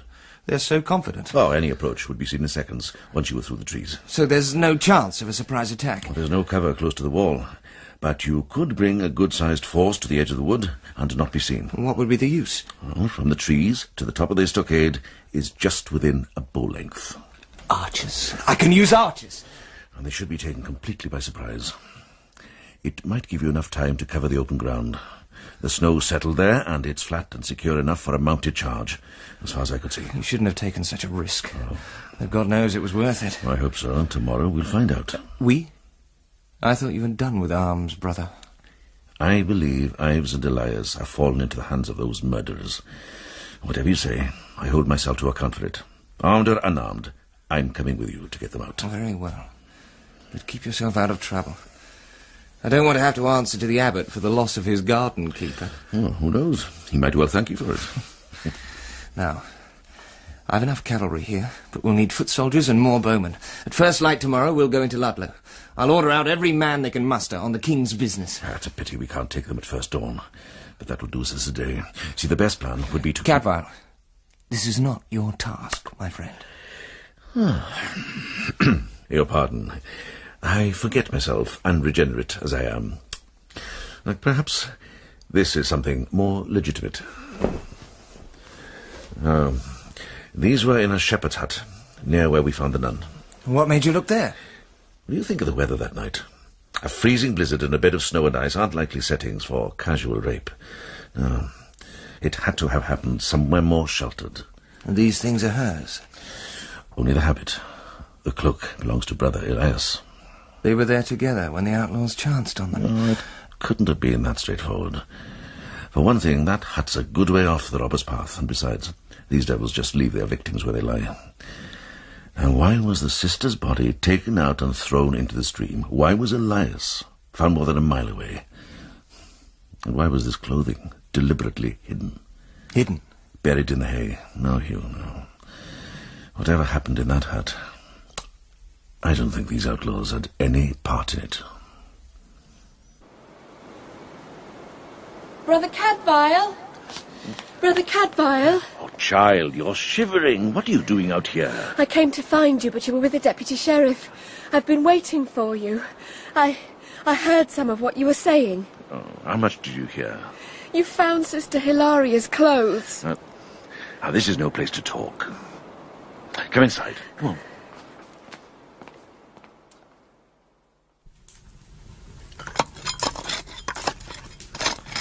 Ah, that's better. Sit down, child, and warm yourself. Uh, when did you last sleep? Can't you leave this matter to us? And beyond us, to God. It was God who let her die. What was God doing when she was raped and murdered? He was taking note of all and making a place for her by his side. Would you wish her back from there? No. No, of course not, but I'll tell you again, you may not take the guilt for this deed onto yourself. This death is none of your doing. very well. But if I can't accept blame, I can at least demand vengeance.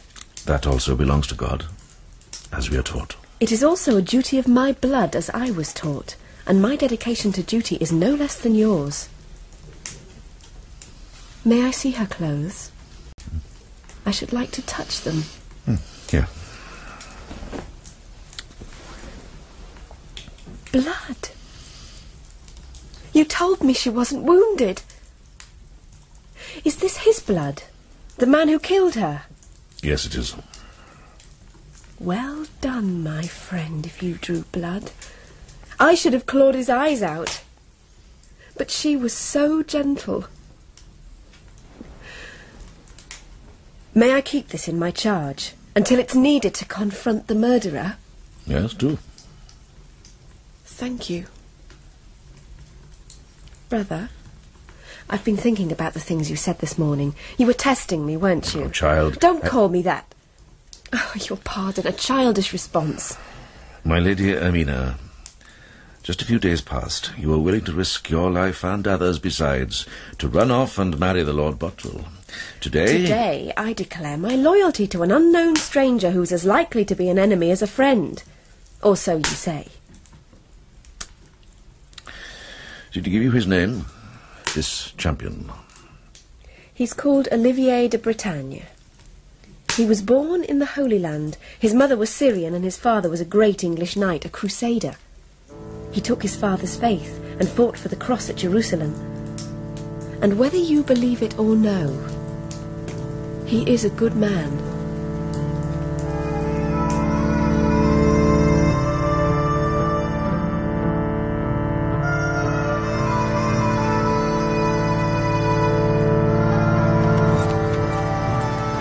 Cadfael, are you sure this is fitting? My vows are quite secure, my friend. I go only as guide and comforter. Bandages and ointments for fresh wounds. I may well need all of these, God help us.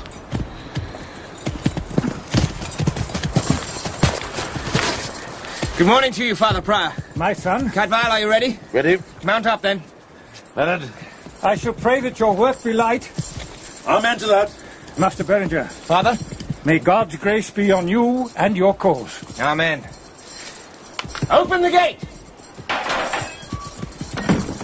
Follow me!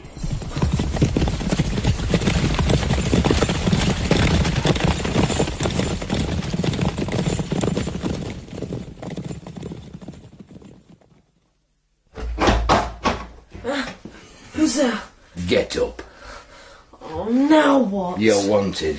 Come on. Ah! Oh.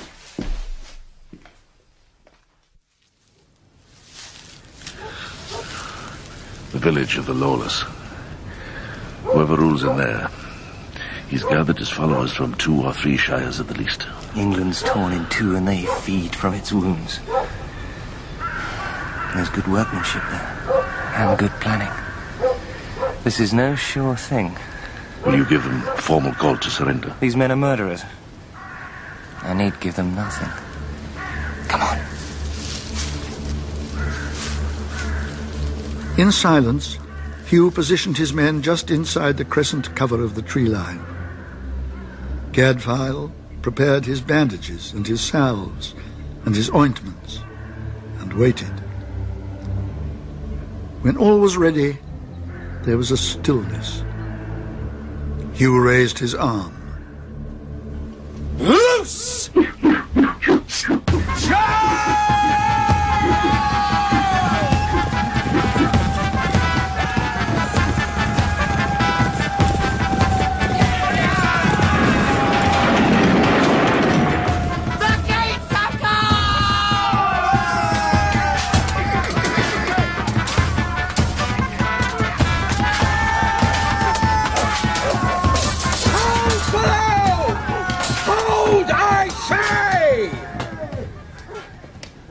Kingsmen, or whatever you are, put up your swords and quit my gates, or the boy gets my knife.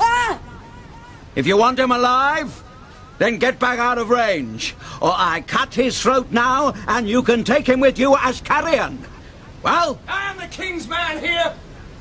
Harm him, and I will be your death. well, Kingsman, take your rabble out of my sight, or you may have this piglet bled and ready for eating. Now, I say. Don't you understand me? Shall I show you? Here! Ah! Ah! Ah! Oh! Withdraw.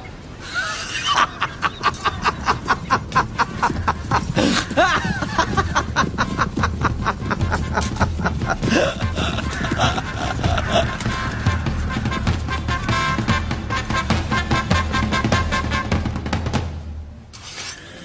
how badly did he harm the boy?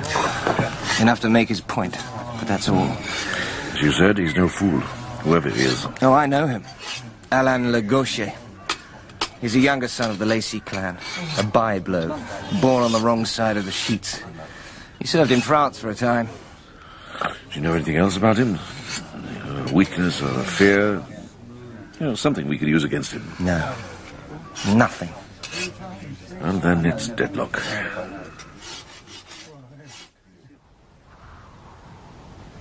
So, boy, you're even more valuable than I thought. Gahan! Lord! Get up here! They'll not abandon me. Hugh Beringer won't give up. He'll find a way. Your face is touching. He found this place, didn't he? He put a stop to your secret raids and your cowardly killing. Ah! ah! I need you alive. I don't necessarily need you undamaged. Hold your miserable tongue if you want to keep it. Lord? Stay here with him. My lord. Have your dagger ready. If they come out of hiding, any man of them, a blade at his throat will send them away. Yes, sir. And if they do persist, let them see some more blood.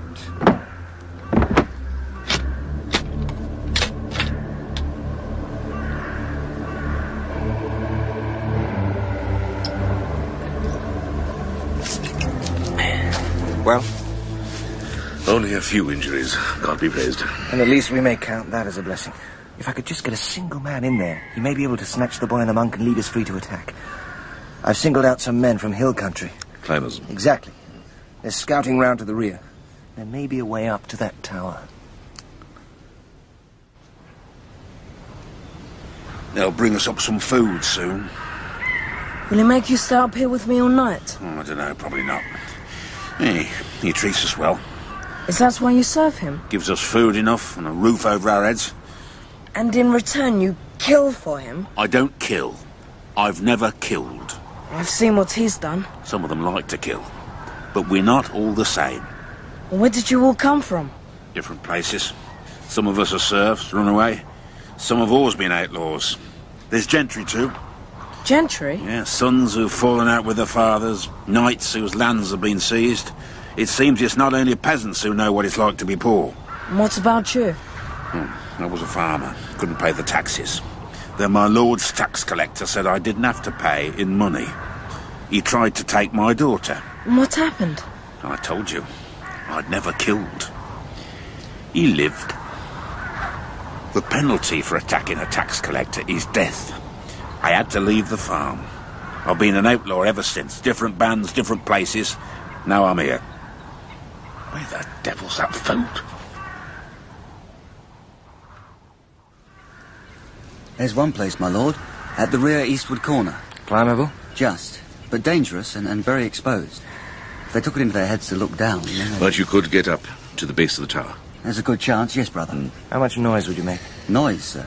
This mountain air carries every sound. Could you make the climb in silence? I don't think so. No, sir, definitely not. Stay close. I might want to talk to you again. Sir. What do you think? We know perfectly well what I think. It's too much risk for far too little chance of success. Oh, Hell and damnation. The one night where a blizzard would work to our advantage, and then there's not a flake of snow in the sky.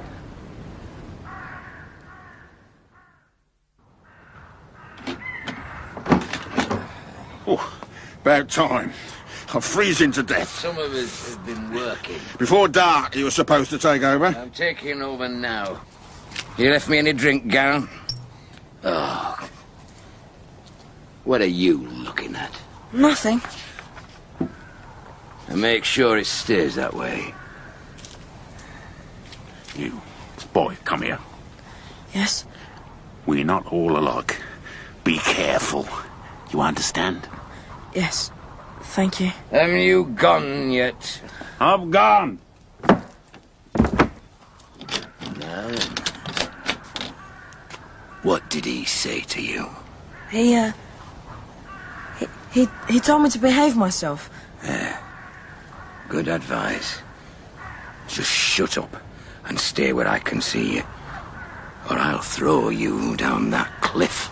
I wish you'd thought of that earlier, my friend. You would have saved me the climb. The devil! Hardly.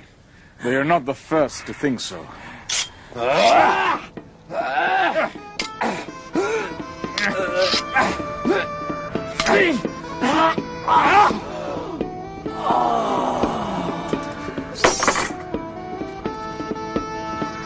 Now, come here, boy.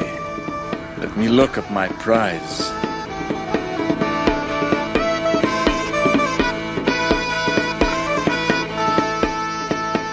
You know, a single man could cross that plain unobserved if you went about it the right way. Cadfael, you'd be seen and heard before you went 20 paces. So what will you do? What can I do? Wait and see what the morning brings. Until then, nothing. Who are you? What do you want with me? Quiet. They may not have heard us. Uh, Let us see if we can leave the way I came. Leave? I thought you were going to kill me. You talk very lightly of killing. If your guard hadn't drawn against me, he would still be breathing. I don't kill for sport. Now come with me. He bolted that shut. No, he only thought he did. I fixed the bolts. Now quiet. They're all in the main hall. Pray to your god that the door is closed. My God. Come.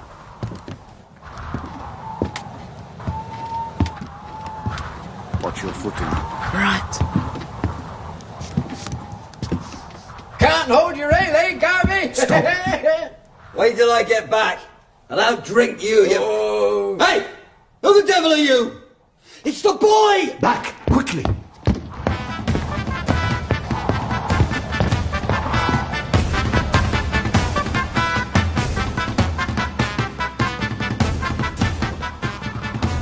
Get them, you imbecile!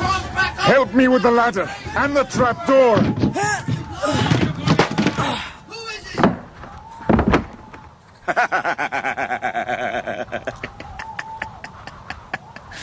Have they given up? Yes. Gone back to their warmth and their food. Why not? They have us cornered. All they have to do is wait for us to freeze to death. You don't seem very concerned about it. We're going to die. Never leap for the worst. We have nothing else to aim for, my young friend. So, you still think it's my intention to run you through, my lord Ives Hugonin? No, of course not. But who are you? You're not one of Hugh Beringer's men. That I'm not. To all else but you, I am Robert, son to the woodsman who sheltered your sister for a time. But my true name is Olivier de Bretagne. I am one of the newest and least of the esquires of your uncle, Sir Lawrence d'Angers. Truly? Truly. I've been searching for you. And your sister. Oh, she ran off. In the middle of the night. I don't know where she is. Ah, but I do. She's safe and well in Bromfield Priory. Oh, thank God. Where you were too, I hear, until you took off on a quest of your own. I couldn't help it. I had to go. Poor brother Elias.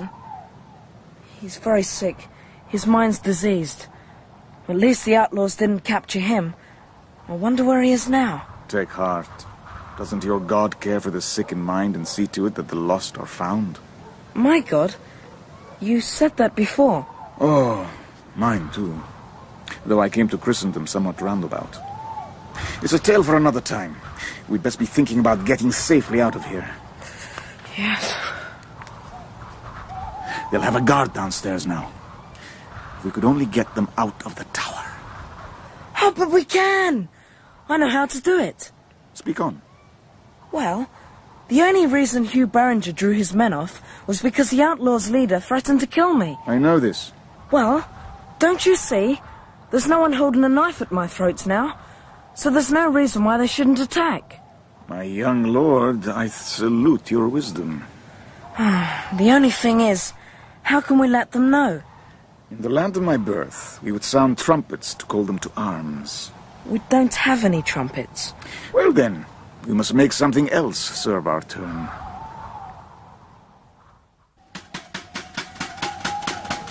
What the devil? That's coming from the tower. My lord, what's happening? Has any man broken cover, Sergeant? No, sir. Listen. Look, that's no general alarm. There's something wrong in there. Sergeant, ready the men. Placements as before. Bowmen right round the crescent. Three groups on foot, two mounted. Bring my horse. Sir. Whatever's happened, we may be able to take advantage of it. Cadfael? Cadfael! Acting almost without thought, Brother Cadfael had broken from the shelter of the trees. Halfway to the stockade, he dropped, full length, into an undulation in the rock and cautiously raised his head. From the serrated crest of the wooden tower, a small figure was peering anxiously down. Ives! Ives! Yes! Come on, tell them to come on. We hold the tower.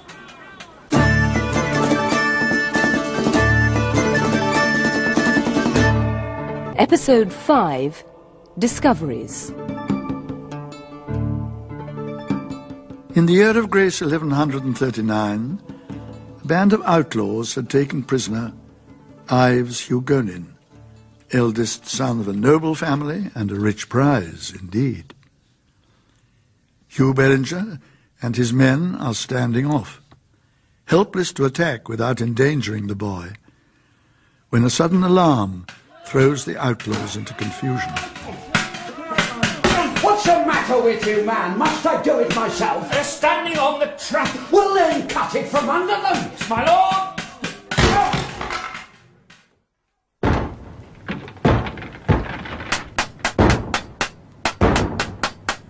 It going to hold? Not for much longer.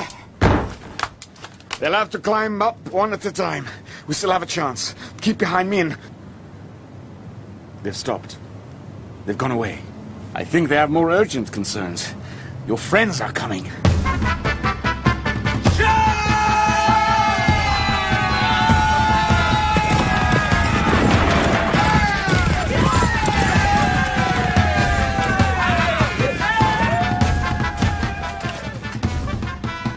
At the gates! The whole force! There's Hugh Beringer! Well, shouldn't we go down and help them? No! But we must! You're the one weapon that could save these murderers. If you fall into their hands now, all this would be thrown away. You can be a hero some other day, my young lord. They've set fire to the gatehouse! Ives, listen to me. There will be no time for this shortly. Are you listening? Yes. Yes, I'm listening. Good. When all's over here, I shall leave you. Leave me? Your friends are King Stephen's men. If I fall into their hands, I'll spend the rest of my days in a Shropshire prison. But Hugh Beringer... Don't interrupt! I want you to go back to Bromfield and join your sister. Two nights from now, I'll come for you. Tell your sister so. Do you understand? I understand. They'll want to know who made his way in here to find you. Who was it? It was Robert. Robert the Forester's son. Good. Thank you, my friend. That fire's spreading this way. Well, better brave the devil below. I'll get the ladder. Why? Ah! Olivier! Now you! Jump! Come on, my heart! Ah! I did it! Did you think you wouldn't? Of course not. Always have faith in yourself, my friend. Now, hush for a moment. They're all busy outside. Come on! How will we get out? The way I got in. With the door leads out to the back. The devil damn them! It's barred on the outside. We'll have to go this way. Isn't that the door to the main hall? What choice do we have? There may be some of them still inside, wounded or cowardly. Keep quiet and stay close. Ah! It's all right. It's a sudden draft. There is a way through. Can you do it? I can do it. Cover your mouth and breathe as little as you can. And watch out for things falling. Ready? Ready. Now!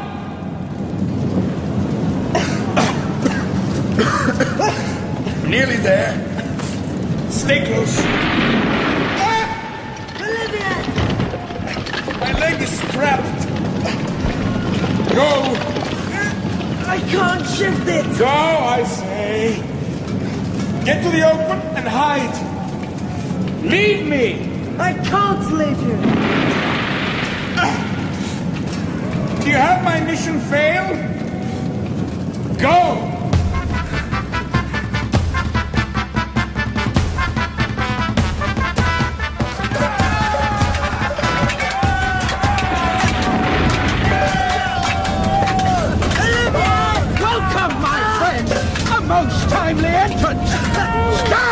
Every man! Down arms and draw off! Back! Further! Let me see a clear space before me, or this brat dies! King's man, where are you? Here! Come closer! Enough! Now, King's man, I want a fresh horse, free passage out, and no pursuit. On your oath, or I slit his throat. Ah! Well? Leave go the boy! He is mine! No! The boy is mine! I have come back for him! No!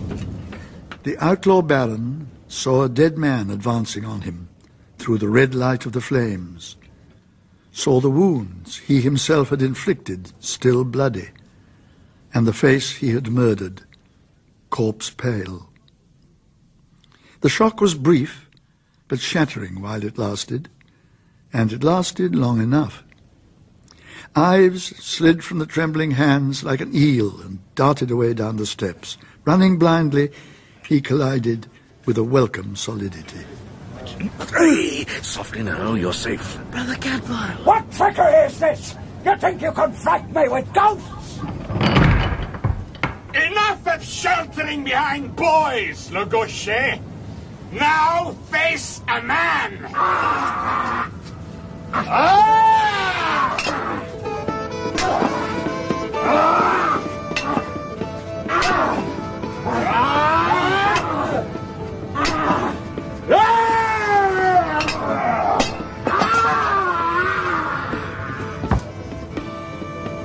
The lion's carcass, ponderously and with an awful dignity, had come to rest at Hugh Beringer's feet to bleed what was left of its life away into the defiled snow.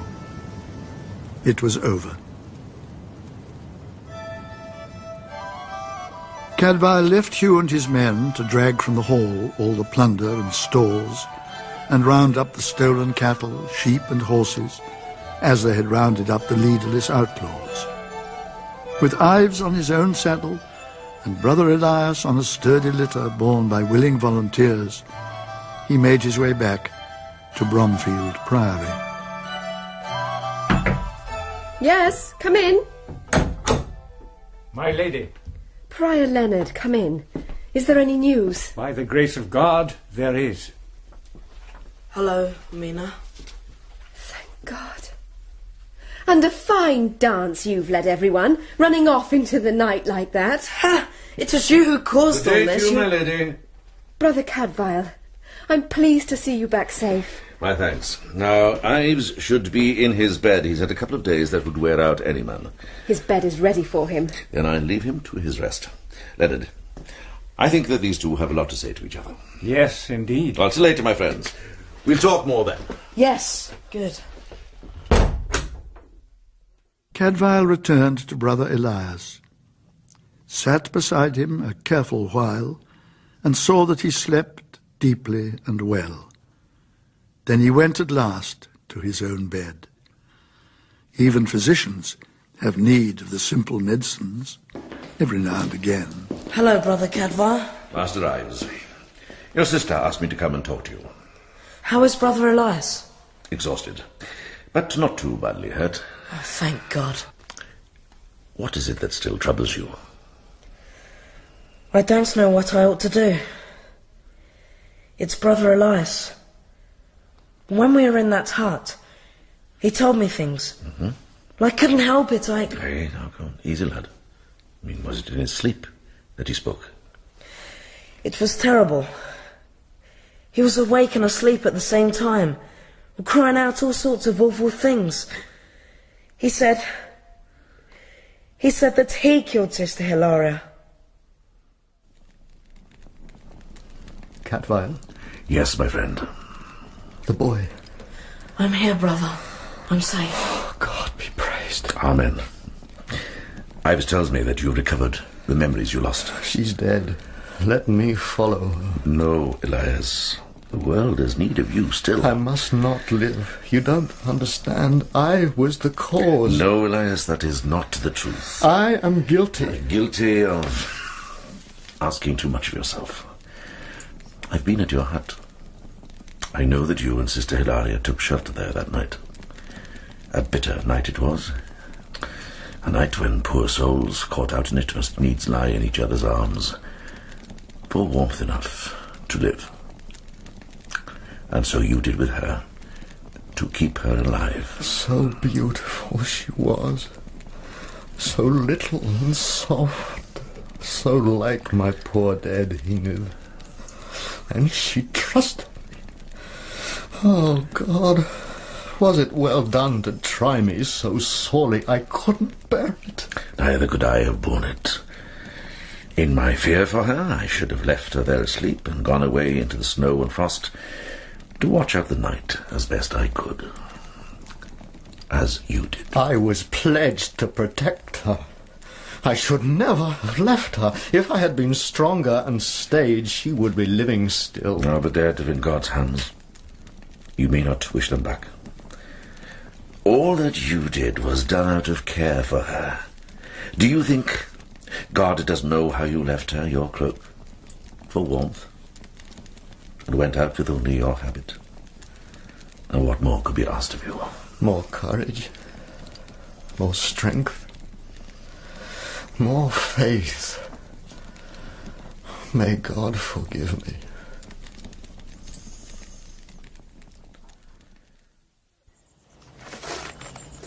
Is it really true? He didn't kill her? No, it's true.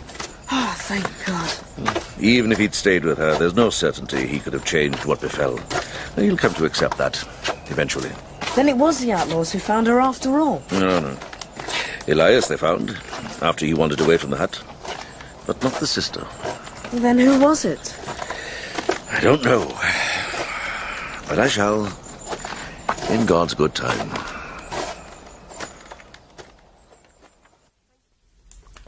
Thank you for telling me, for trusting me. Where is my brother now? He's sitting with Elias. And his mind is eased. It is. He'll be ready to go back to Gloucester with you. Eager, in fact. Your Olivier has a worshipper who would follow him to the world's end. He has two. you no longer doubt him, then? No longer. And you must forgive me for my caution earlier. When is he to come for you? How did you know? Oh, would such a man leave his work unfinished? Or let another complete it for him? Never. Tomorrow night, about Compline. The best time for you to leave would be matins. There'll be no porter on the gate. I'll shelter your escort until then, if you'll trust me. With all my heart. Next morning the sun emerged with dawn, and for the second night there had been no fresh snow. After High Mass, the claimants began to come in to look for their stolen horses.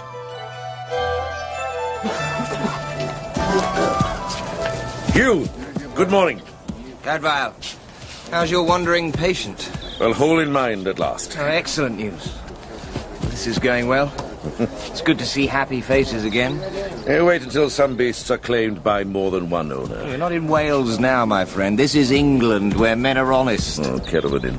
Listen, some of these animals would try any man's honesty. Hey, look at this magnificent beast.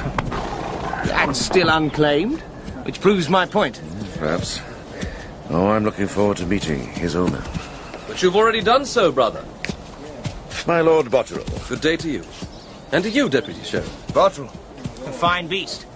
Unusual colouring. I owe you my thanks for his safe return. A pleasure. Uh, you'll excuse me, my lord. Of course. Till later, Cadfael. Talnesim line, Hugh. A fine officer. The Shire's in good hands. Oh, indeed. I should have liked to talk to him longer. Hear more about these murderous outlaws. Uh, he's a busy man. There are still loose ends to be tied. Of course. So I trust I see you fully restored to health, my lord. I am indeed mending, thanks to you, brother. I did little enough. Oh, it's God you should thank. Yes, indeed. Why not come to the church with me now? We can give thanks for your delivery and say a prayer for all those less fortunate. Hmm? Willingly, brother. Why not? We have one poor soul here now, coffined and ready for burial. So many have died in these cruelties. Honest men and innocent virgins. Anwyl nefoedd. Through the dim air of the mortuary chapel, a slender figure advanced upon Everard Boterel. A cowled Benedictine nun in a habit crumpled and soiled. The right breast and shoulder stiffened into a rusty bolt of congealed blood. No. No. Keep away from me. You're dead. No, my lord. I am not dead. Ermina. Ermina, you're safe. Why didn't you send word? Surely you know I've been searching for you. I know it. And if you'd found me, I should have gone the way my dearest friend went. If you'd found me, as you found her. Who? Who do you mean? I accuse you. I name you murderer and ravisher. Killer of my sweet sister Hilaria. You're out of your wits. Since the day you left me, I've lain in fever. Not that night. That first night. You dragged me away when the outlaws attacked, saving your cowardly skin and leaving your people to be slaughtered. And I thought I loved you. Did it hurt your pride when I refused you after that? Is that why you laid your filthy hands on me? Brother, this woman is mad. Don't listen to her. I had a dagger. I struck for his heart, but it went astray. So I ran And he came after me. To bring you back to safety. Safety! I hid by the gates and watched you go. And I saw you ride back, with the blood still flowing, where she had clawed at you in her terror. You were cheated of me, so you took out your venom on the first woman who fell in your way. What had she done to you? I fell from my horse. I know nothing of this other woman. Nothing. Nothing. Of a shepherd's hut. Close by the track to your manor. Nothing. Of a young nun. Asleep in the hay there. Wrapped in a good man's cloak. Hmm. Nothing of a freezing brook. Handy on your way home afterwards. Nothing of the cloak and habit hidden in the straw, so we'd think had just one more victim of the outlaws. Killed and stripped like all the rest. I tell you, this is folly. I don't know this hut. I've never been there. I have been there. And seen the signs of a horse. A tall horse that left a fistful of his mane on the splinters. Here it is. Hmm? Yes. It is an unusual colouring, isn't it? Shall I match these hairs with your animal outside? Shall we stretch you over this habit and match your wound with the blood that soils it? Well, shall we?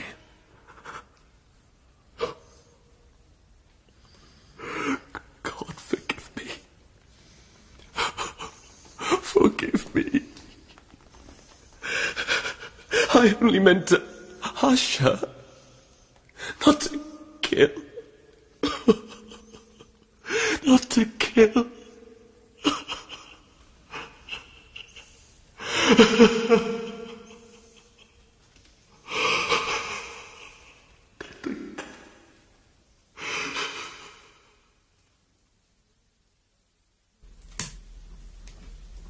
It may even be true. Not that it makes any difference to her. Poor innocent soul. It was you who gave me the idea. The tale of Brother Elias. Uh, my plan was simply to let him see her body. I didn't realize I was taking him to confront her ghost. What if I hadn't brought him to you? He would have brought himself, sooner or later. The fine, pious lord seemed to be giving thanks for his people's deliverance. Will you do something for me? What child? Don't tell my brother. I'll do that when I judge the time is right. Certainly, if that's your wish. Once we're safely away from this place and all its memories. Brother Cadfael, thank you for helping us. By rights, you should turn Olivier in to your friend the deputy sheriff, shouldn't you? Child, I take no sides. Mine is a different discipline. Among men of decency and honour, I see no enemies. Now go and prepare yourself. I'll keep watch and let him in. Olivier, come forth and be easy. They've entrusted you to me. You know me? From her, I know you. If the boy promised silence, be assured he kept his word. The Lady Ermina chose to trust me.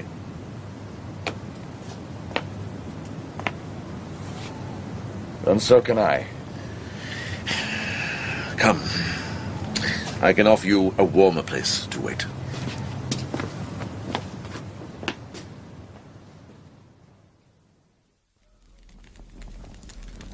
I am much in your debt. I saw how you cared for the boy after the battle. And he told me that it was you found him and brought him here to safety. The name he gave you. Uh, forgive me, I, I, do not remember. Uh, my name is Cadfael. Cadfael. Mm-hmm. Well, brother Cadfael, you know nothing of me. How can he be sure I am fit to be trusted? Ah, but I know more of you than you may think. I know your name, and your allegiance, and your parentage. I know that Ermina Hugonin, who is well worth the winning. has set her heart on you. She does indeed trust you. So she may. And so may you. What did Ermina tell you of my parents? That your mother was a Muslim woman and your father a knight crusader. I can see it for myself. I know the Syrian features. She has deceived you for all her trust. But only because she has also deceived herself. Deceived herself? How? By weaving a romance around my words. For her, every soldier of the crusade could be nothing less than a noble knight. But my father was a simple man at arms, under Robert of Normandy. And your mother? A poor widow in the market of Antioch. But she was beautiful and loving. And he was brave and kind. And I think myself well mothered and fathered, as well as any man living. I don't know why I tell you all this. I'm a common man myself. I found as good in the kennel as in the court. She's dead, your mother. Else I would not have left her. Mm-hmm. And your father. I never saw him, nor he me. He sailed for England after their last meeting and never knew he had left her a son. She never would tell me his name, though often she praised him. There cannot be much amiss with a mating that left her such love and such pride. Half mankind marries without ritual blessing. Not necessarily the worse half. I might almost think you speak of your own knowledge. I was in the world forty years before I chose this life as my cure. I've been soldier, sailor, and sinner. Hmm. Even crusader. I knew Antioch once. Hmm, twenty or more years ago. If your mother came from there, then yes, I can believe she was as fine a woman as any in Christendom. Hmm. Your own knowledge again? These walls are hearing curious confidences, brother. I should go and wake them. It can't be long to the matins bell. Uh, wait. Uh, tell me one more thing, my friend. For my own curiosity. The Muslim beliefs are ancient and noble. I'm surprised you found it easy to leave such a faith, even for a father. It was not easy. I was torn a long time. It was from my mother I had the sign that turned the scale. What sign? Her name. My mother bore the same name as your Blessed Mary. In her tongue it was Mariam. Mariam? Brother? Uh, uh, I've met the name before. It has a fine sound. Indeed. Come, my friend. Let's go together.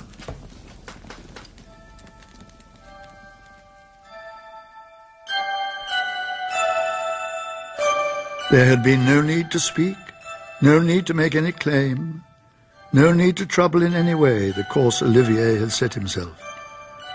What need had he now of that father of his? After a parting, probably lifelong, Cadfael did not stand by the gate to watch them ride away, but went back to his patient.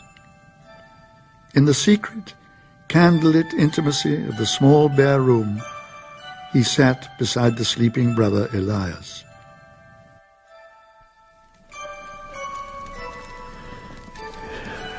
I've seen him. I've sat with him in the darkness and talked about the past. I've had cause to be proud of him. There's a marvelous creature in the world with my blood in his veins and Mariam's blood. And what does it matter if I never see him again? And yet I may, even in this world. Who knows?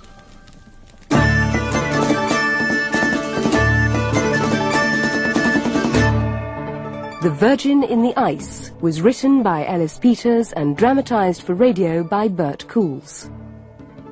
The narrator was Sir Michael Hordern. Brother Cadfael was played by Philip Madoc. Hugh Beringer by Douglas Hodge, Leonard by Leonard Fenton, Olivier by Raad Rawi, Ermina by Moira Buffini, Ives by Dean Magri, Le Gaucher by Peter Laird, Elias by Crispin Letts, Boterel by Andrew Wincott, The Axeman and Sergeant by Peter Gunn. The music was by Peter Salem. The producer was Phil Clark.